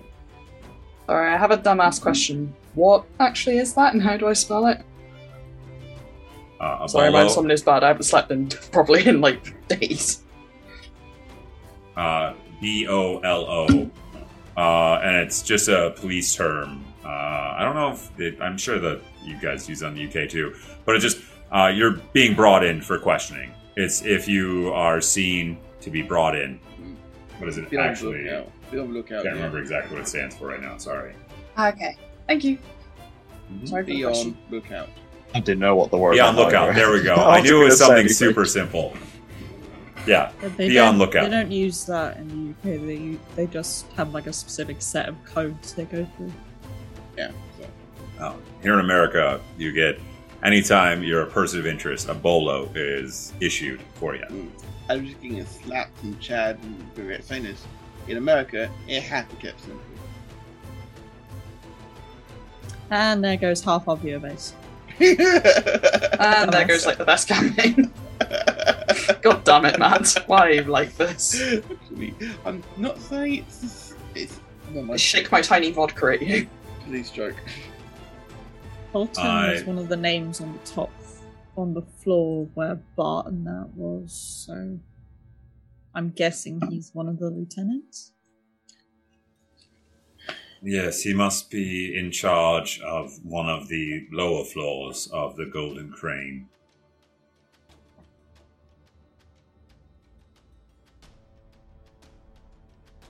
The um, Ganymede security force was um, the Golden Crane, sorry, Golden Crane security force was created um,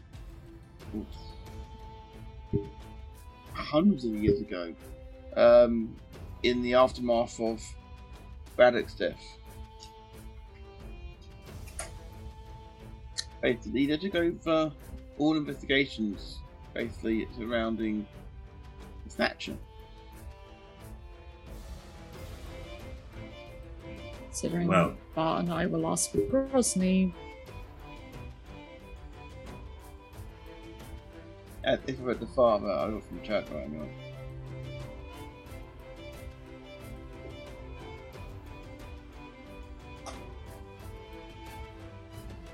Right. Well, it does appear that this bolo that has been issued on you, you are to be brought in alive, at least, and you are to be brought directly to Bolton, it seems. I don't have any more information uh, about why you are to be questioned. But once again, it does appear that Ganymede Square itself is safe at this time. If you had any need to go back to retrieve anything that you had left,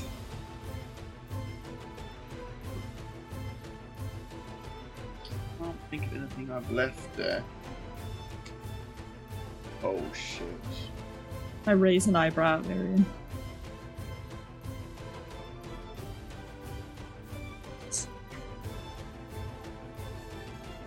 I'm sure I've left someone waiting for a crunch, but that's not Magic crucial. possible. That's not crucial right now. As excellent as your Can mutterings can are, I- Kerry, your mic is not picking them up. Probably Yeah, good because I feel like I mutter too much.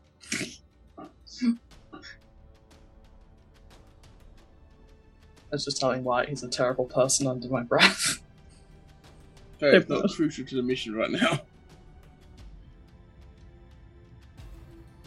My dude, though.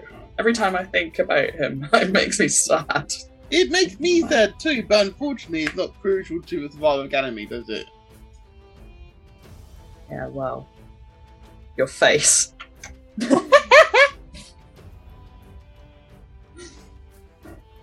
I look at Damien and say via message, we should probably try and get back to those boxes. Yeah. And I look at Calypso and I'm like, our boxes from the Keeper are still in the sin, still in the city.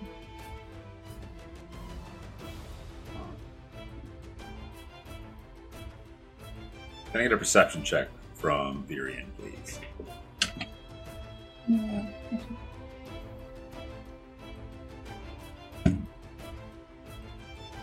It's not bad.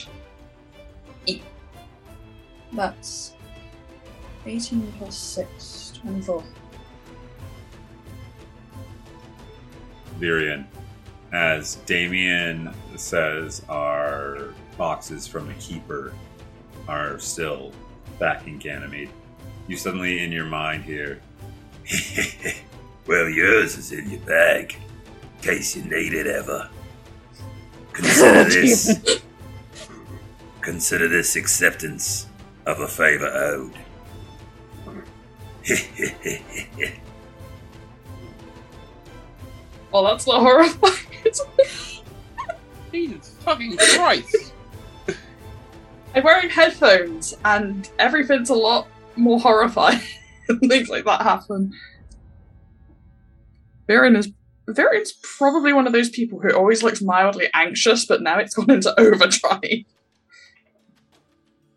There's no way you can like subtly start rooting for your bag. I You- do it anyway.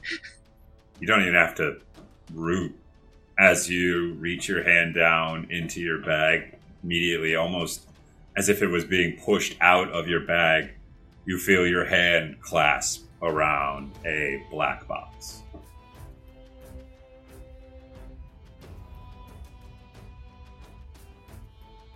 You see Calypso stare directly at you. V- Virion? Is, is, is that what I think it is? I don't really know. This shouldn't be with me. Should be in the box with their stuff. Is it my box or is it the box of one of our dead compatriots?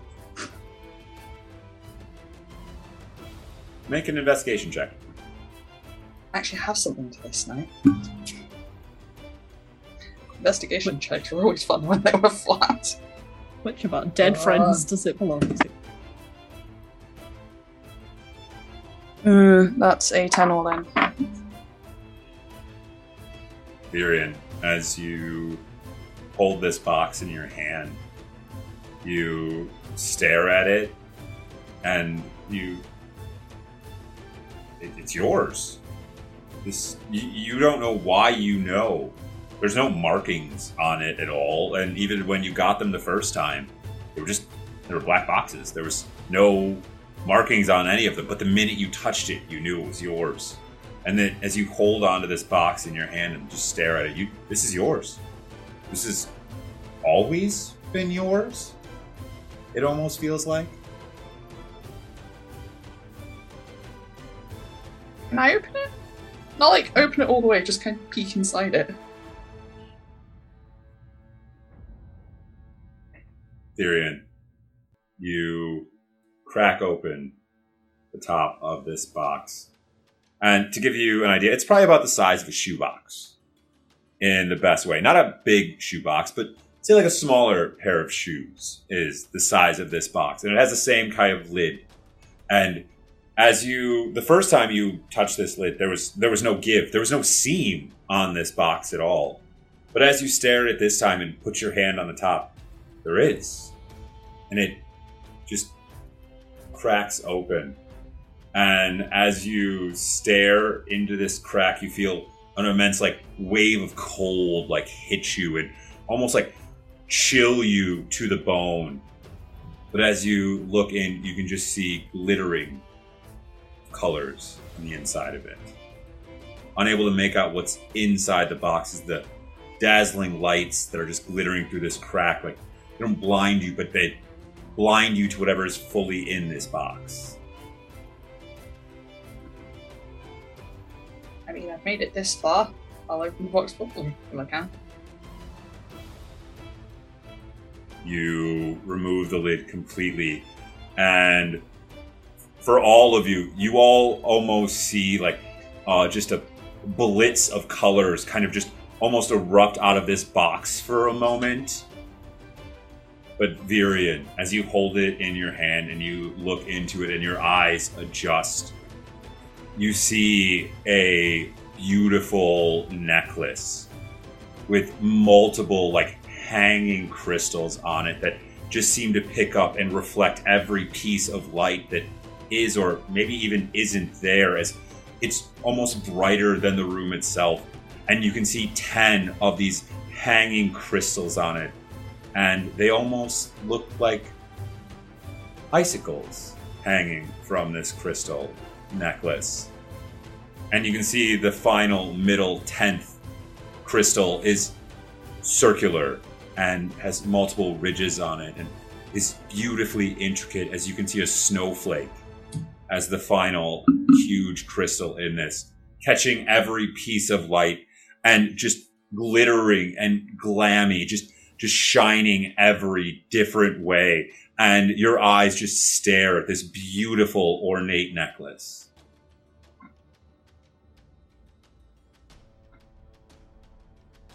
Can I take it out of the box? You can. Uh, you reach in to this box, and as you grab onto this necklace, once again, you feel a cold kind of encompass your body, but not in a painful kind of way at all. Just you can just feel your body like just chilled. It almost feels, and your blood almost seems to run a bit slower in your veins as you lift this beautiful necklace into the air and you see it reflect and shine in the light, just taking this like glowing blue light of this like table and reflecting it into all these different colors reds and blues and greens and oranges and every different color just sparkling constantly. And you hear Calypso's voice as Virion, you can't even tear your eyes away from it. As you hear Calypso, my, my God, the, the, that, that, that, that artifact, that hasn't been, that hasn't been seen for millennia.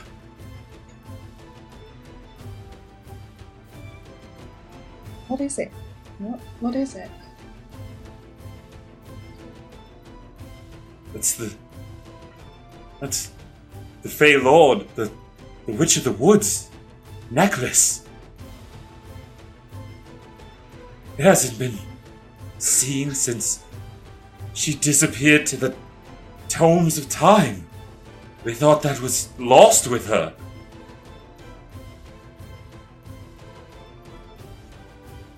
Boxes will open when you need them most. And not before.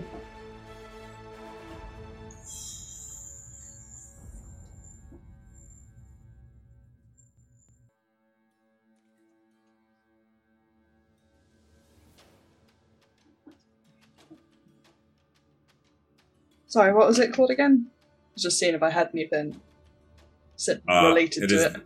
It is the necklace of the Witch of the Wood. It's cold familiar to me when I pick it up? Like it's a familiar cold, if that makes sense. Oh, as Virion, you can't pull your eyes away from this necklace, and the light seems to dance between all of these different icicle looking gemstones. Suddenly, for a second, as these gems turn and one of them just, the light hits just right, you swear you see a set of purple eyes in it that you have seen before that almost stare back into your eyes with a bit of fury and rage that you can feel emanate from it. But then they're gone.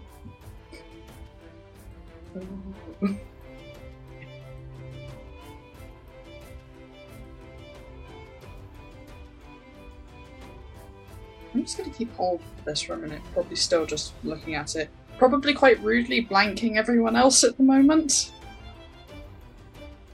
Uh, can I get perception checks from the other three of you?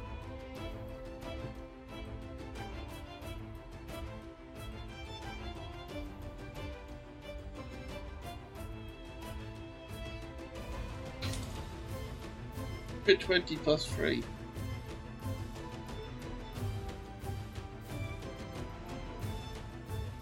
Uh, only 15. Uh, 30. Avery, it, it takes you longest to tear your eyes away from this dazzling necklace that Virion holds in their hand.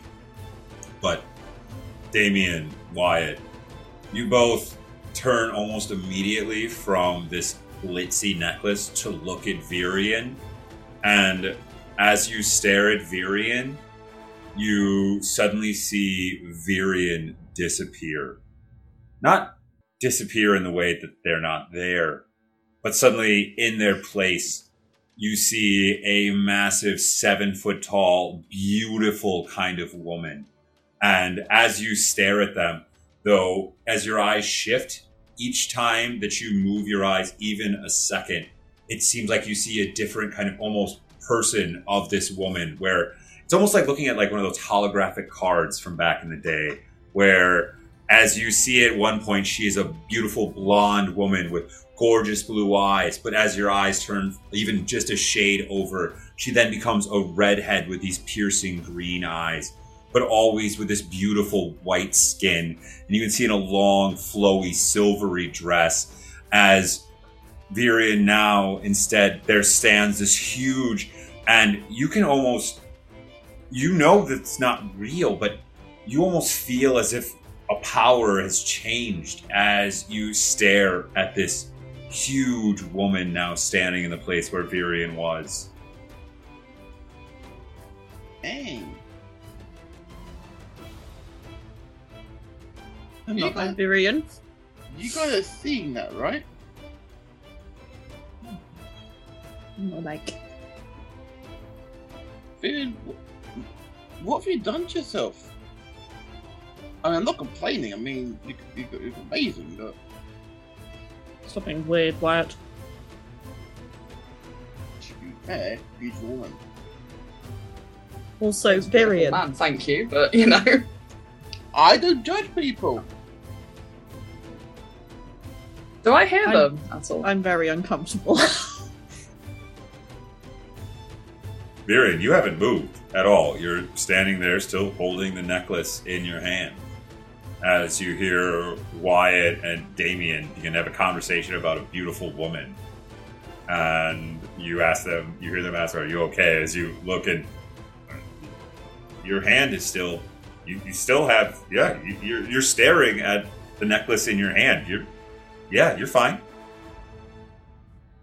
What on earth are you talking about?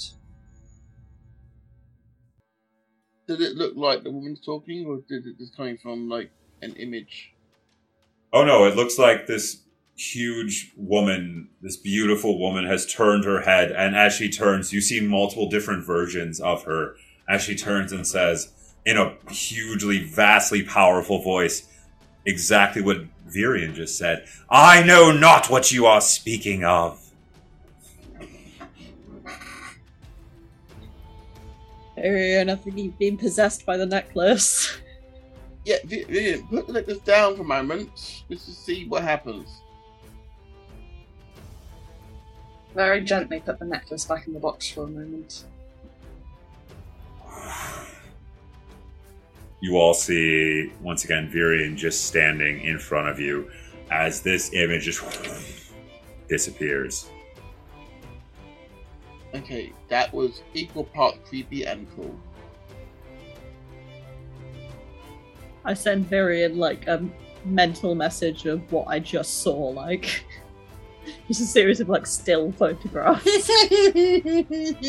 screenshots, yeah. Yep, screenshots, but just with the caption WTF.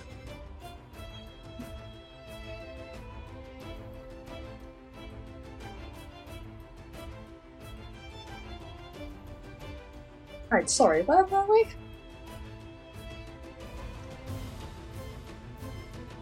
You see Calypso's just staring at you, her mouth just kind of hanging agape as she's just staring. I don't. I don't. I don't know where we. And you see her just turn, and she just turns around and like walks like five feet back, and just puts her hands on that massive gold tome that is sitting behind her. And you don't hear her say anything, but she just puts her head down on it and she just doesn't say anything. As you see, Evelina turns and looks at Calypso for a minute before looking back at all of you. Um, okay, okay. Well, um, so, uh, according, and once again, she has the journal that you saw before in her hand and she is like clearly you see as you're all pretty smart people you can see she's at a different page as you can see that she's near the end of this book and she looks down oh, okay um so that is an artifact that has been uh, talked about uh, in our ancient times um, that was lost uh, apparently uh, the wearer can give themselves oh it's uh, a pure disguise that is undetectable, except by other Fey lords. And that as many jewels as upon the necklace, they can bestow that power upon them for 24 hours. Ooh. You got that from the Keeper? Yes. as you see Evelina pulls like a pen uh, from her jacket and makes a note in the, her journal. Okay. Um, I I think General Calypso um, needs needs a moment. Um, I have been instructed to tell you that you have full access to the uh, downstairs armory um, for any equipment that you would like, um, and uh, that maybe you guys should head down there for a minute to, to give the general a moment to compose themselves.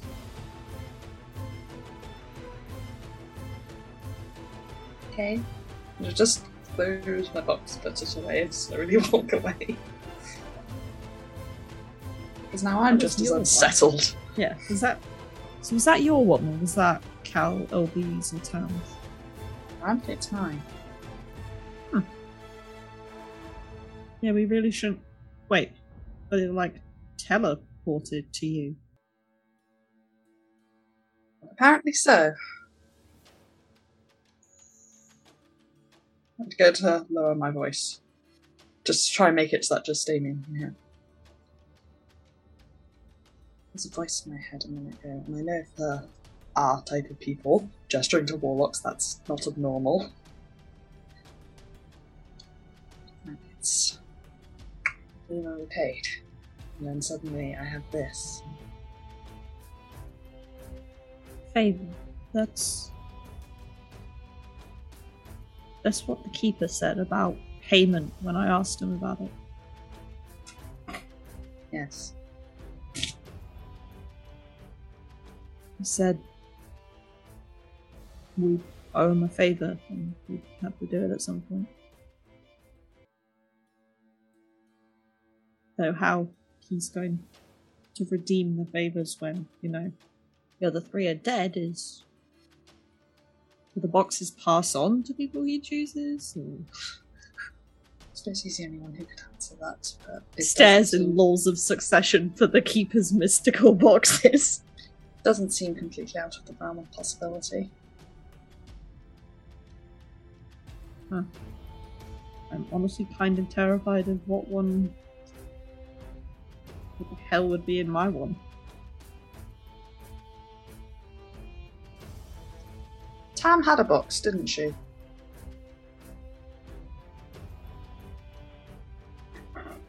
Yeah. Damien had a soul. It died along with his seven year old self. You insensitive shit. It died when he was thrown in a river and found out he didn't need to breathe, you little shit. Maybe you're gonna get one back then. He doesn't want your pity soul. That's why I want a full set of teeth by the end of this one adventure. this We're is missing a Matt. fucking eye. This, this is Matt out of character, just making making jokes. It's all good. yes. But there is Damien. Wait, or on character. Run! What is run here? oh, oh fuck! Bruh, what are you doing here? And for Ryan and Picasso to already be in the armory, just checking out everything. Anna Picasso just on like this multi-dimensional adventure. They've been to Asatora and now they've gone to Ulfaum. Oh yeah, they were in Sometimes. Asator and Old Farm. They opened the door to the waste and went no and shut the door again. See, this is why Rand is saying you should always eat weird mushrooms you find on ship. Like, right, bruh? Like, the ones that grow in the wood, like, totally give you a way better high, bruh. the knowledge and the torch will disappear, I guess. Distant, furious Eli shouting of, You took what? Hey, leave the bros to their magic mushrooms. One of us to deal when you OD, damn it. I think we should just go down to the armory. Yeah.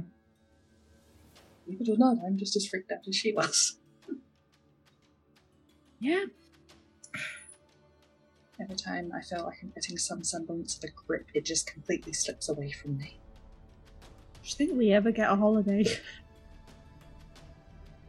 Maybe. I'd like like a few days just in our trailer to fuck around rather than deal with this. Erin just smiles. Oh yes, a few days. Me asking you please not to fret in my spellbook and you continually freshening my spellbook. Look, if your spellbook would stop it either insulting you and making you sad, or deliberately interrupting my rituals right near the end. The last one was a three hour ritual, Varian. Don't control what he does. I had to start over, Varian! Is David actually screeching us at this point? oh, in message. This is the screech is in message. The Just rest is all intense like staring. the voice. don't control what Taran does, and I think he'd probably somehow jump out and kill me if I tried to, so you know, it's not really in my jurisdiction. Yeah, um, this is in message as well. I'm guessing that's why you didn't mention anything to do with him to them. I don't enjoy being dishonest, it's just. I. I can't. You know? No, I get it. I told they get to know nothing about the weird shit I know. I just didn't want to dob you in, as it were. Think just angry to a couple of human market amendments. Yes. Well, Apparently, my magic's in flux, according to him. Oh. Want to know more about this lab you came from?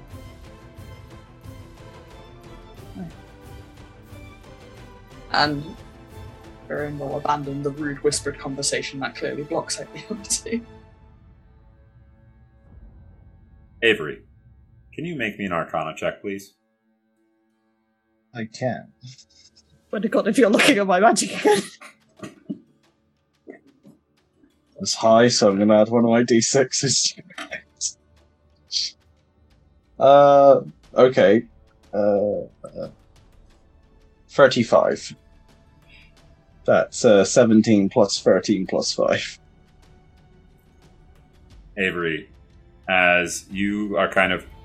I Avery, I would assume that Virion and Damien went out first, as Virion is the first one who said we should just go to the armories. The two of them kind of exit the room and are having this like kind of personal conversation, and you are being very respectful. You're you know, trailing a good seven feet back, and then Wyatt himself is also you know another seven feet behind you, and as you're kind of just nonchalantly just kind of following behind, petting your cat, just looking at the walls as you go.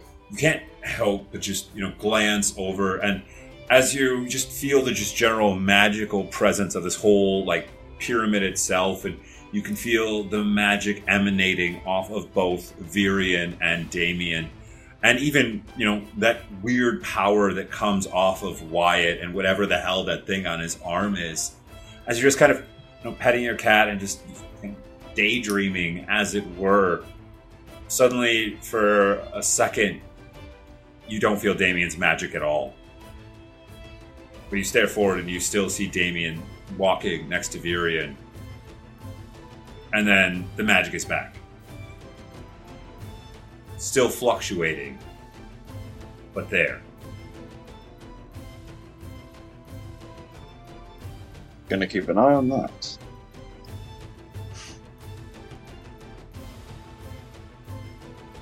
No point telling them, because they won't believe me, but I'll keep an eye on that.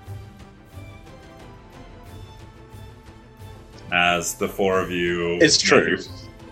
I would believe you, I'd just tell you to mind your own fucking business.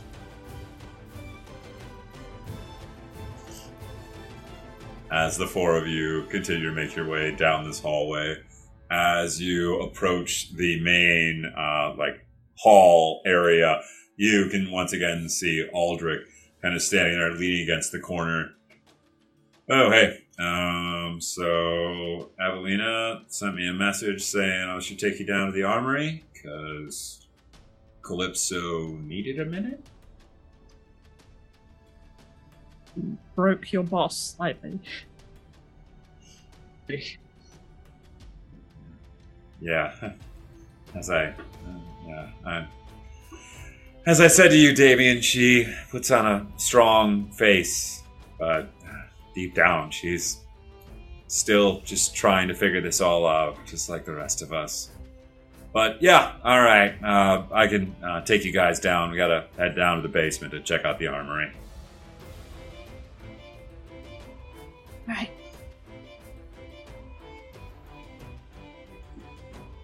And Aldrich turns and begins, and he actually walks to the dead center of this uh, grand hall like area with all these different corridors jutting off of it. But as he steps to the middle of this hall, he actually bends down and pushes in one of the bricks. And as he does, you see a about two feet ahead of him, a brick begins to as a staircase literally just begins to form and make its way descending, spiraling down and down as uh, Aldrich only waits maybe as five steps have been completed before stepping onto this staircase and making his way down and, you know, almost disappear- disappearing into the darkness quite quickly. To be follow.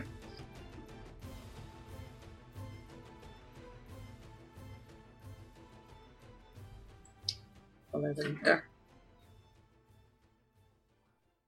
you all follow down this staircase and it keeps going and going and it actually almost becomes pitch black and you can't even see anything ahead of you you can just hear the sound of these steps being formed over and over and the sound of aldrich's boots kind of making the reverberating sound as they hit off this stone until suddenly the stops. And as you all keep going down, Virion, you once again taking the lead this time, you suddenly come to flat Earth and you take a few more steps forward and a couple more still in just this total pitch blackness, even dark vision, not piercing anything, before suddenly you feel and all these like huge lights begin to pop off and turn on way above you and suddenly this whole room becomes illuminated as you see Aldrich standing in front of you. Welcome to the armory. And can I get perception checks from all of you?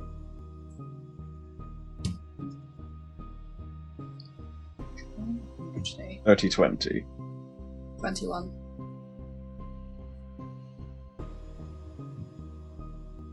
And six. 19. all of you stare upon rows and rows. And all three of you being very magically attuned people, you realize you stare upon rows and rows of magically attuned items. You can feel multitudes of different kinds of energies reverberating from all of these different rows and stacks of shelves. You can you can see different armors and axes and necklaces and trinkets and swords and all different manner of items just lining this huge probably 100 foot cavernous room this lights just glinting off of different gemstones and different golden hilts and all sorts of different bracers and armors and basically anything you can imagine. The only thing you could ever kind of compare this to is the three of you being from Haljavik, and though being living in a pe- time of peace, you still have seen the pictures of the great uh, spoils of war, if you will, where this literally looks like someone took out an entire country's worth of magical items and has just dumped it into this room, perfectly organized and prepared. And Aldrich looks at all three of you, or all four of you. Yeah, uh, so boss said you could grab a few things and uh, take them for your uh, whatever you guys are getting up to. So, uh, have at her, I guess. And this is why I told you maybe you should have the items thing handy and maybe have perused it if you will, because at this time, all of you get to select three items, and they can be anything that is on the list that is either rare or below. But if you do take a rare item, that's you only get one rare item, and then you get two common items. You can take three uncommon items if you would like, or three common items. So if you take a rare item, basically, just you can't get you know three rare items. Does anyone have their list done? Not even close. I'm just double checking my thing, but I'm basically done. So, okay. Hmm. Okay, yeah, I've got it.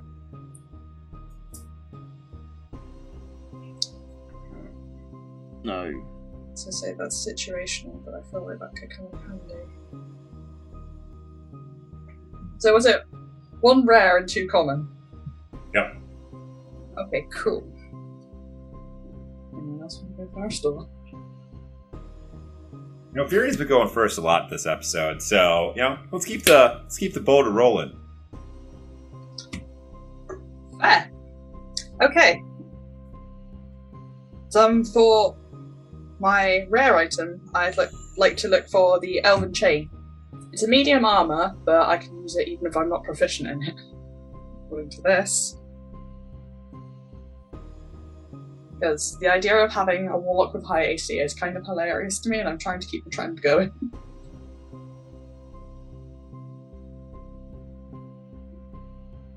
Virion, as you kind of just stare in a moment at all these beautiful, you know, pieces of equipment and items and everything.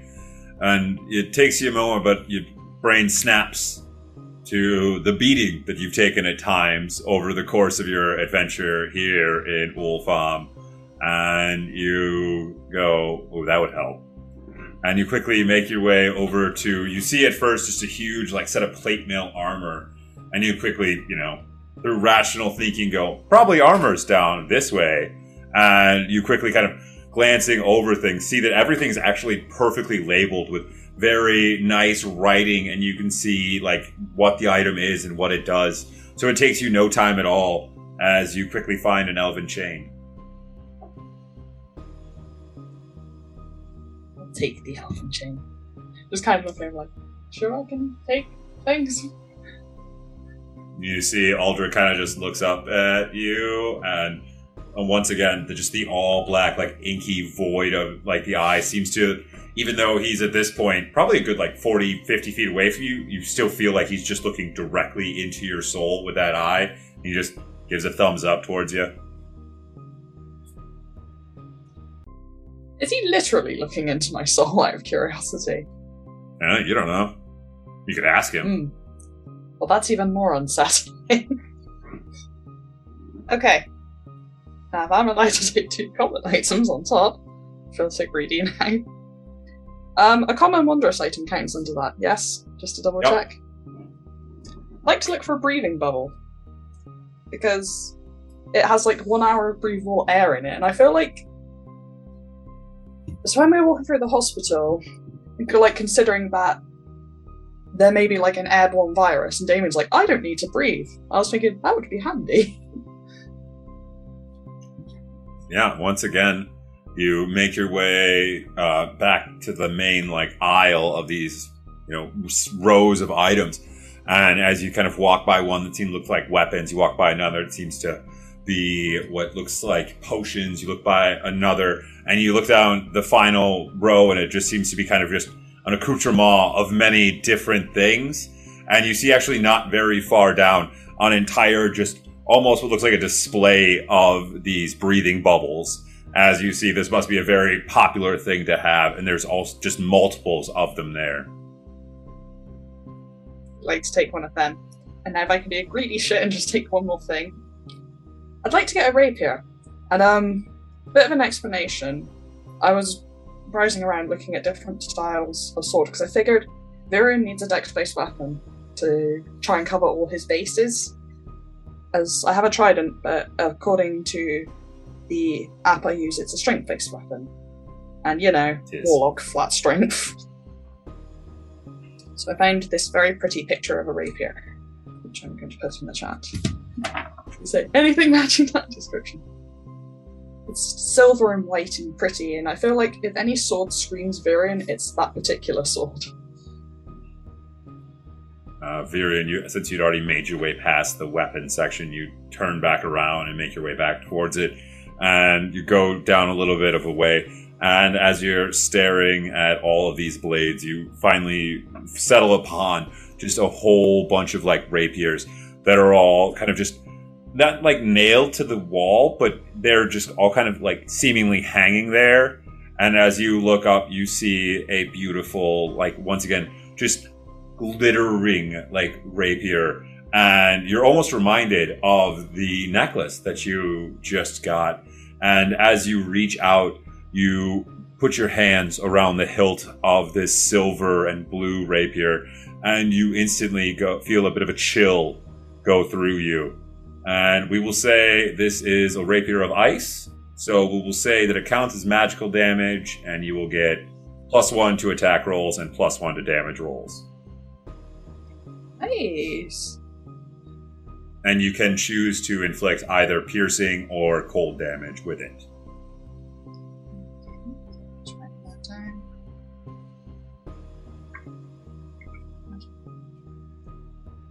Gonna Take this rapier and just give it one swing.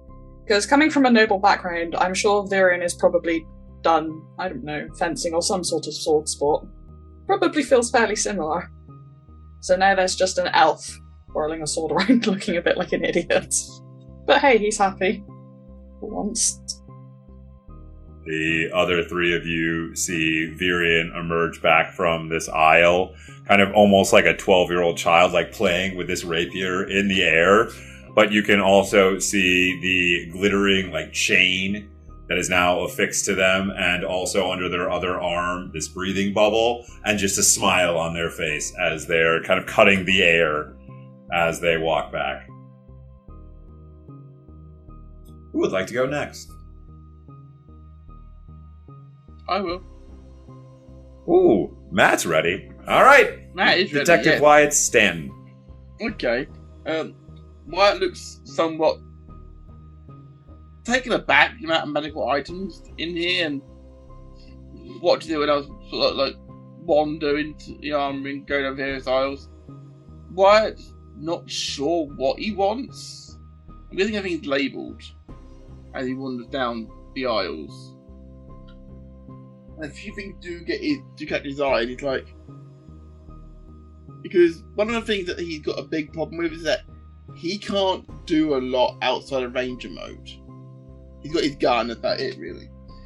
So he's he wants to learn some new stuff. Um, so if anything that can help him back, he's going to do. Um, he does. Um, he stops as he finds something in the rare section. So this is his rare item he's picking up. He picks up a necklace of fireballs, which has one d6 plus three uh, pearl, uh, pearls on it. Each pearl, each pearl thrown equals one fireball spell. Uh, you can also throw the entire necklace. I would not be throwing the whole necklace. Uh, for sure. Okay, Uh, so I need d6. you- Yep, roll me a d6 right away. Four. That's seven pearls.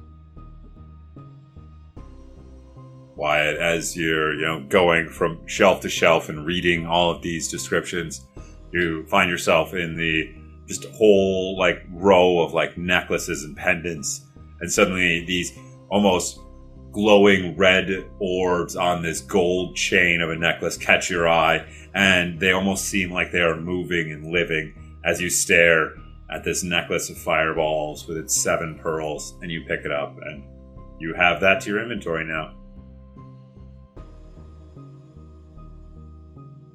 Um, cool. Right. And the next two, um, Wyatt looking for something which will to help. He, he spots a couple of items, and one of them he picks up um, is a shift weave.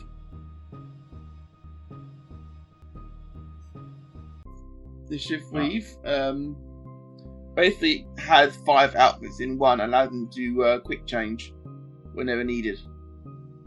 At, at, into anything he. I think they do like five different outfits, but so that might be quite useful at some point for like disguises, etc. Like that. It never, never can hurt. Another thing he's picking up is um, spell shard. Uh, spell shard. Mm-hmm. Spell shard basically allows uh, the user to treat it like a spell book, so uh, Wyatt can hopefully um, combine that with his mystic mode to uh, increase the amount of spells he can learn for mystic mode, if the DM is being generous. Well, we will uh, have to see if uh, We'll that'll that. work out for you or not. We'll But you do see that as you're kind of digging through the final accoutrement road, just has all these different things. Once again, Wyatt, you're kind of just staring around, like not knowing what you want, and you're just suddenly kind of called to these two items. This packet of clothing that says shift weave, that says it can be any kind of clothing, and you go, you know, I, you know, change a lot of clothes. I go from a plainclothes detective to an officer to a Power Ranger to everything else. So this this makes sense. And then you keep looking about and you see this glowing, just beautiful blue, kind of almost shimmering rock. And you feel the magic emanating from it, and you go, Well, maybe I could find a use for this as well. Wyatt is happy with what he's got, and he will uh, wait for everyone to be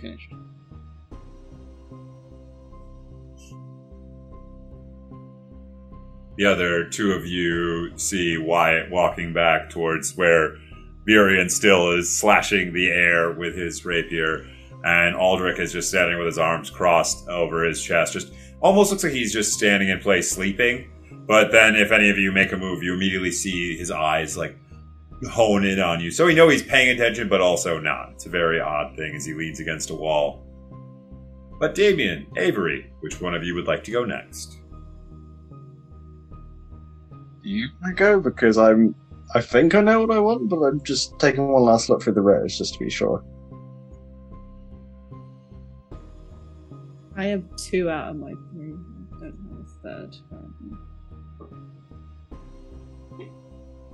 Okay, there's one last thing I want to read. There's one last item I want to quickly read over just to be sure, and then I've got my items. I've got, I've, I've got mine. I am laughing at one of them where it's kind of. I've got two for like functionality and one just to be edgy. Yeah, so Someone's got to be the edge lord. It's Damien. So, the rare item that really sticks out to me is the.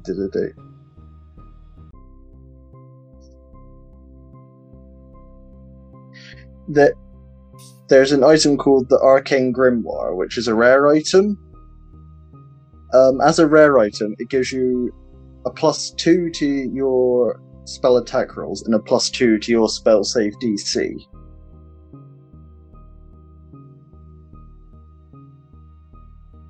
Avery, as you are digging around in the final row of magical items, there's all of these different like grimoires and things that you kind of touch, and nothing really seems to, you know, do anything and until you lay your hand on this arcane grimoire and you almost feel like a light like touch your soul and it feels warm to your touch as you pick it up and it almost feels like Lord Obadiah is smiling at you as you hold this book for a moment.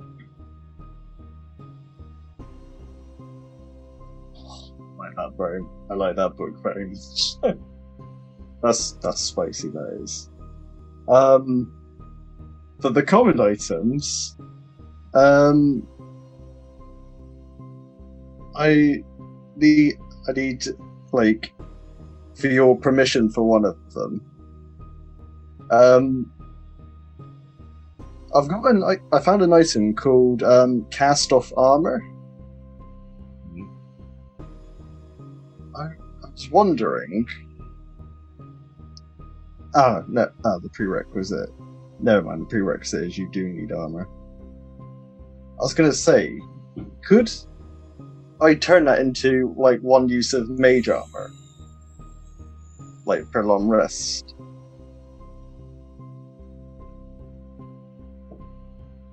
as you're kind of looking about through the shelves and such, you come to kind of this whole section of like rings. And as you are looking over the rings, you see a ring that is kind of a smoky gray, almost looking like uh, could be a robe almost, but it's hard. And as you look at the uh, inscription, uh, it says "Ring of Ma- of Armor," and as you pick it up, you can feel that this is exactly what you're looking for, and will allow you to cast Mage Armor once per day. In the last item because, as I mentioned, Avery's now in his um, academy robes, and as I said, just sue or whatever. They they look a lot like Doctor Strange's robes. Uh, and the last thing that I've seen is a cloak of billowing, which is a bonus action. It billows dramatically.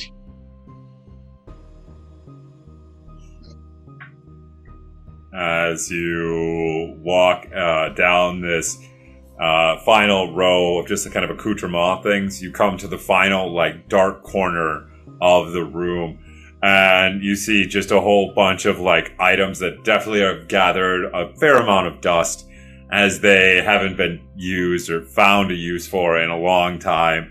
And as you're kind of looking at through these, you see on a very old plaque that clearly hasn't been updated in many, many moons. You can make out in a primal, very old font, Cloak of Billowing. Very good for parties. And you go, Yep, yep, this is for me. Ni- nice, red, nice red cape like cloak. Now, as I walk back to the others, it billows dramatically. No word of a lie, I was thinking about taking one, but I thought it really wouldn't fit with white aesthetic. So You already have a cape. exactly. Thought it was a Damien. half cape and you threw a fit about this already. It's true. I already gave you a half cape. Damien, Exactly. as you are still standing there watching, uh, you see it almost looks as if Spawn himself walks back out this aisle as Avery, with his huge red cape billowing behind him, walks out with a huge smile on his face, a blue book in one of his hands, and kind of staring at this gray ring in his other. This was a very worth it visit, by the way, guys.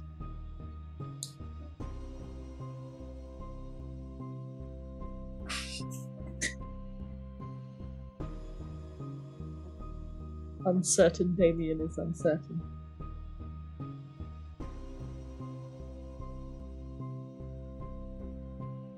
But Damien, what kind of shit would you like?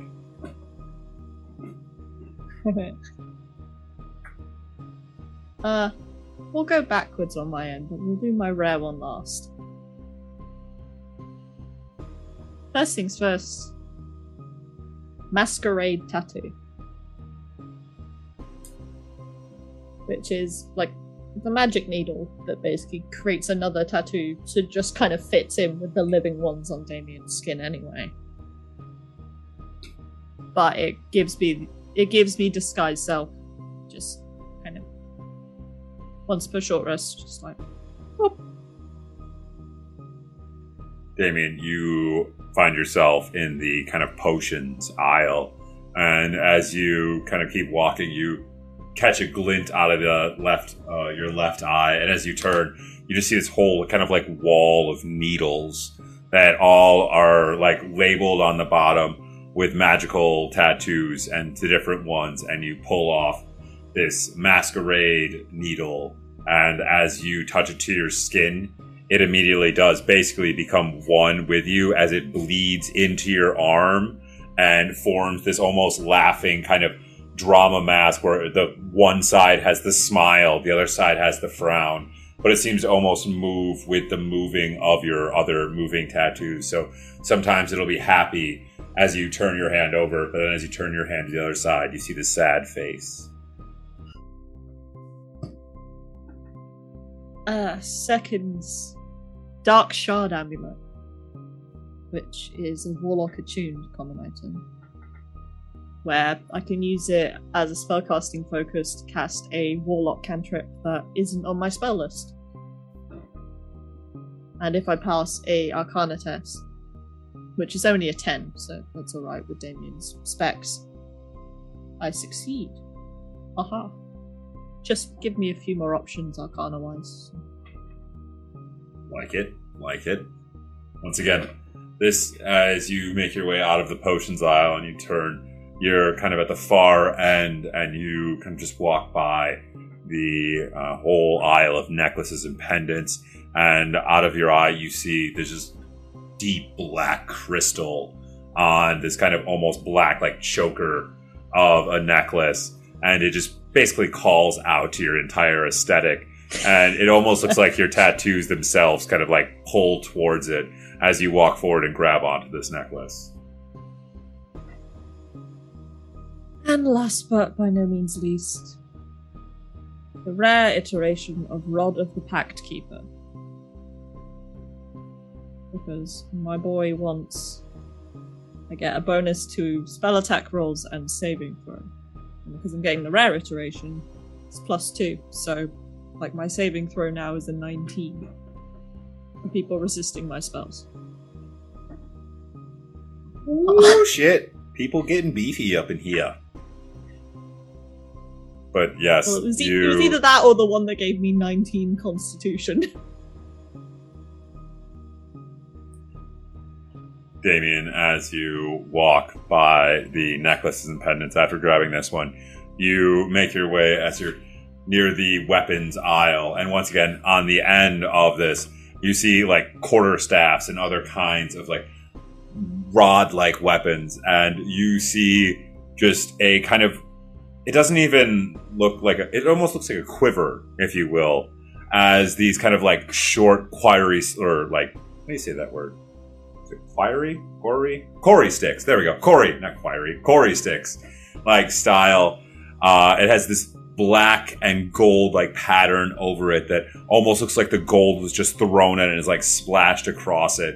And it has this wonderful like head of a judge on the top of it. And you can feel it like kind of swish through the air as you feel the magic kind of course through you as you pick it out of the pack. Ah, that head looks like someone I killed.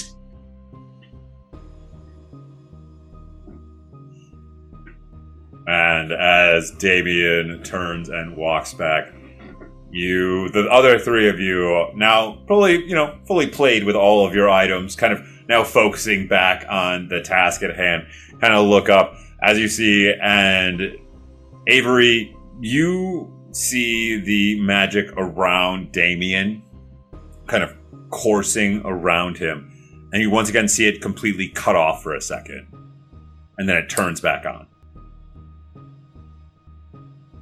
but all of you now have picked all of your items, and Aldrich looks at all of you. Oh, all right. Uh, so we good? You good? You find whatever you were looking for? Take bit loose. Dork.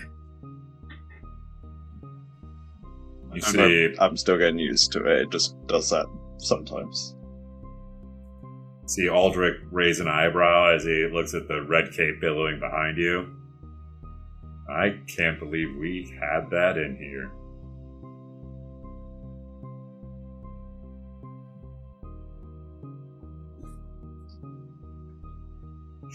Is your cat familiar just trying to bat it? So- Hmm. Half bet the cat be key to the back of it. Be, be fair.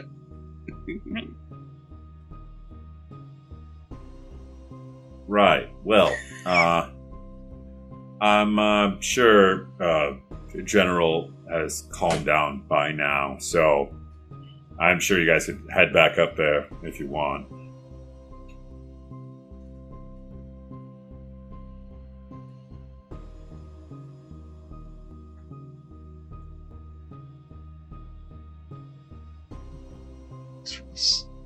Assuming we're all done down here. Nice sword, by the way, Virion. Color suit you.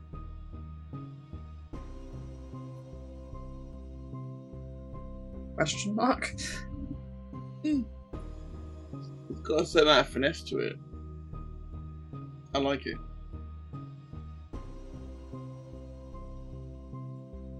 What? Because his necklace around his neck.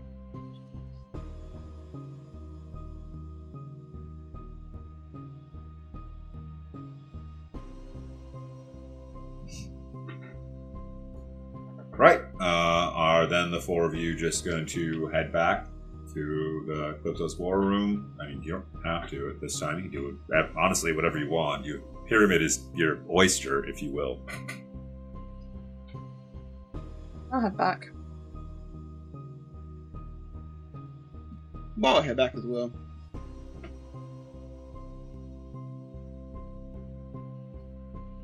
I'm gonna lag behind slightly. I know it's pointless, but after the conversation with Virion, I'm gonna try and summon Julius again. Now that I've felt like that surge of magic from new objects. I'm gonna I'm gonna keep to the back and see what kind of mood Damien is in after they try and summon Julius because they kind of need to know what's going on. Yeah, we'll say Wait, see if they that can summon Julius first, though.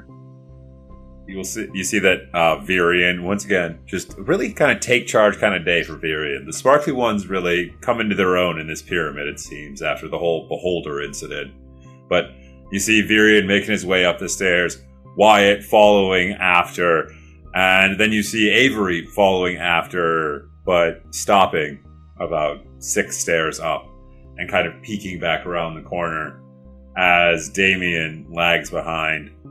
And Damien, can I get you to roll me three d12s, please?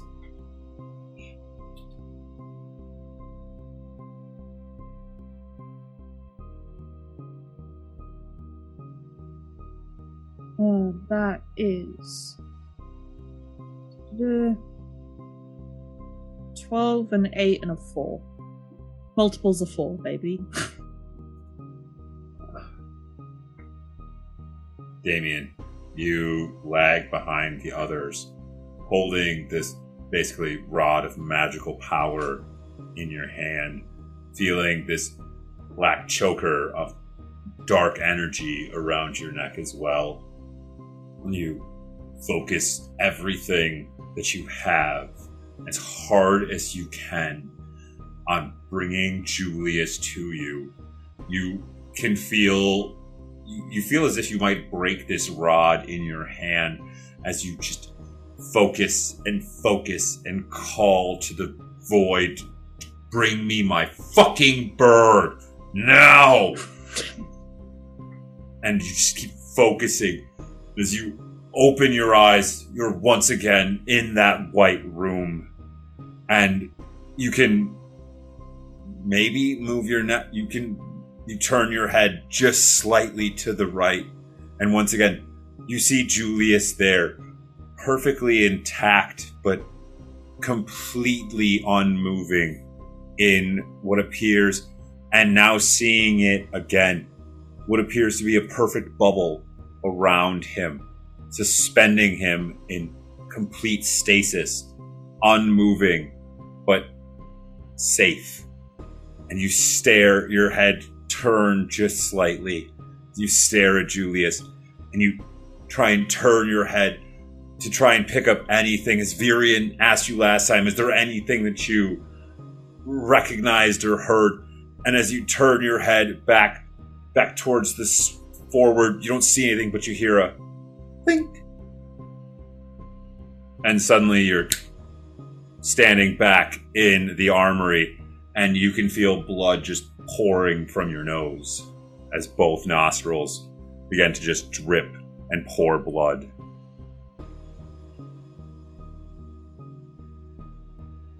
Fucking.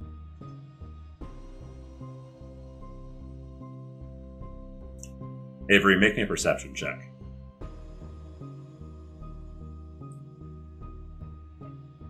Um,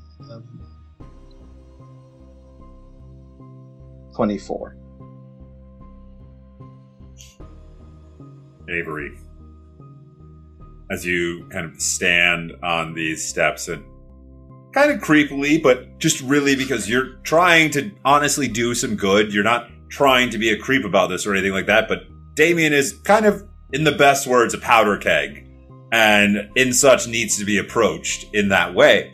So you kind of watching as Damien, and you can see once again the magical energy coming off of him is just crackling about. It's, it just just crackles all around him. Can I get an Arcana check real quick?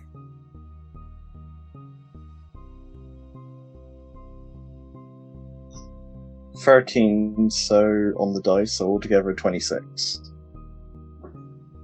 Avery, as you watch Damien, just you can see the energy, this black, kind of shadowy, viscous energy just crackling all about him, and you can feel the energy radiating off of him.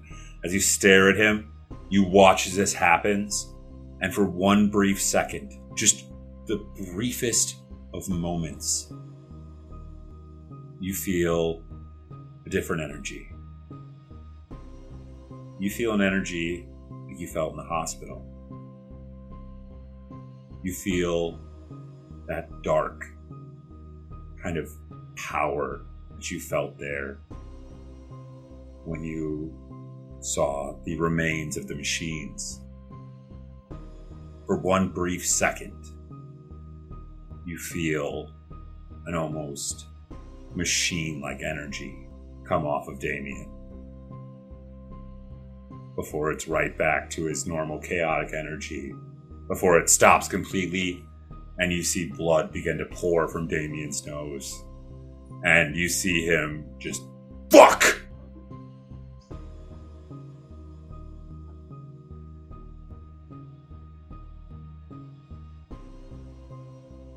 I'll keep moving because I don't think this is the time to bring it up.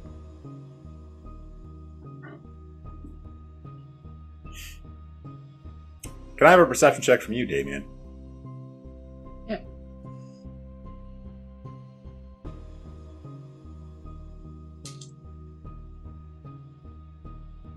Uh, plus 11. 28. Damien, you feeling the blood pouring from your nose, you look up just in time to see the flowing red cape that you know Avery just put on recently as it kind of whips around the corner of this spiraling staircase. Lose the cape if you want to spy.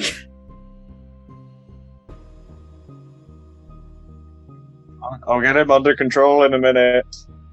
Possibly.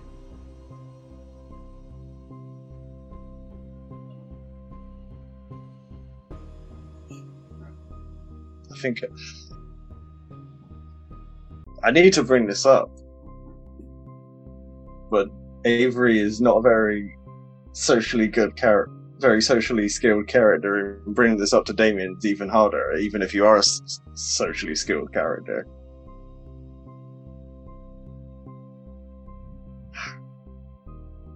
Could I? What? Because obviously I saw da- what Damien was like just before I walked off. Did Damien seem pissed? You saw the magic crackling around them. You felt that odd twinge of something else. And then you saw them start bleeding and say, fuck. Are they annoyed about something? For sure. What it is? Who's to say? You did see them do this same similar thing when you guys were all in the cafeteria, where they also said fuck really loudly before storming off into the kitchen to get more coffee.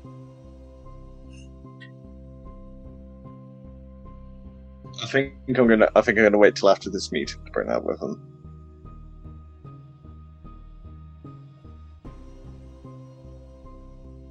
Damien, at this point, do you follow after? I'm gonna give him like a minute head start so it doesn't seem like I'm chasing him up the stairs. Look at this. A kinder, softer Damien. Jeez. It's Oh, also that, and up I need to, you know, wait out the blood loss before doing extraneous activity.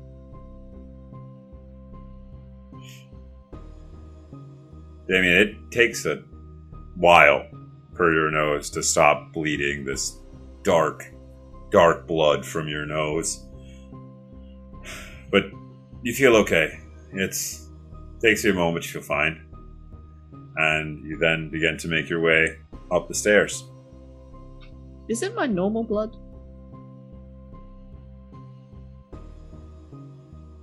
I don't know, is it? Make an Well, like- investigation check. Yeah. This is like Damien's blood is less oxygenated than normal people's because they're Genasi, but it's never really been dark.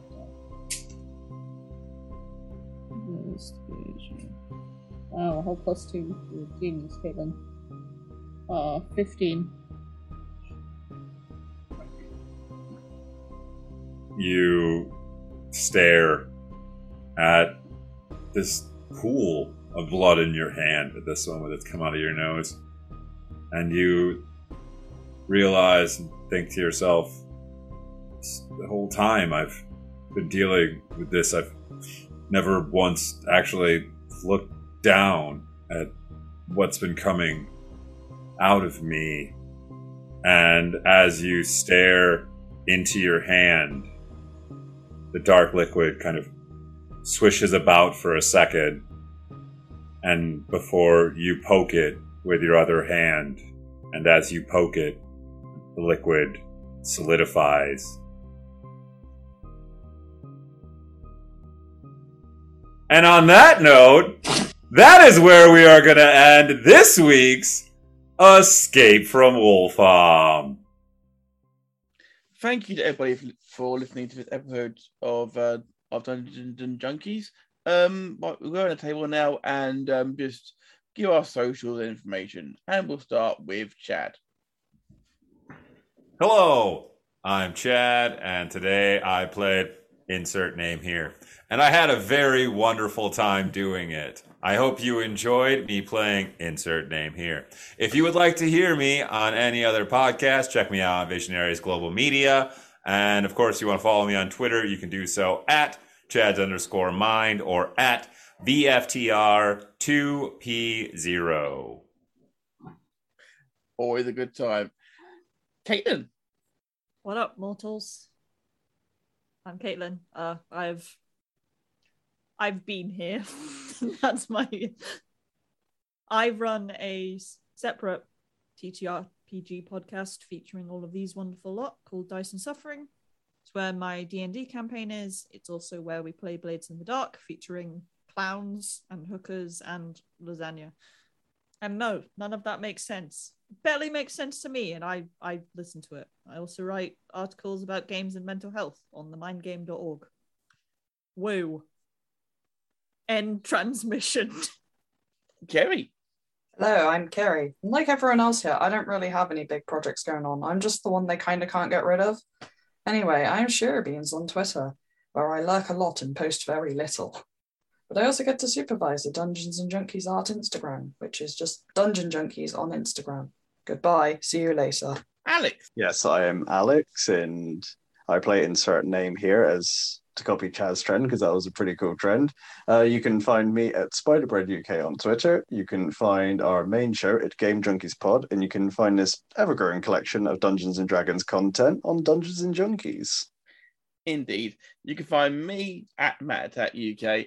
Thank you again to everybody for listening. Thank you everybody who's playing. And uh, we're out of here.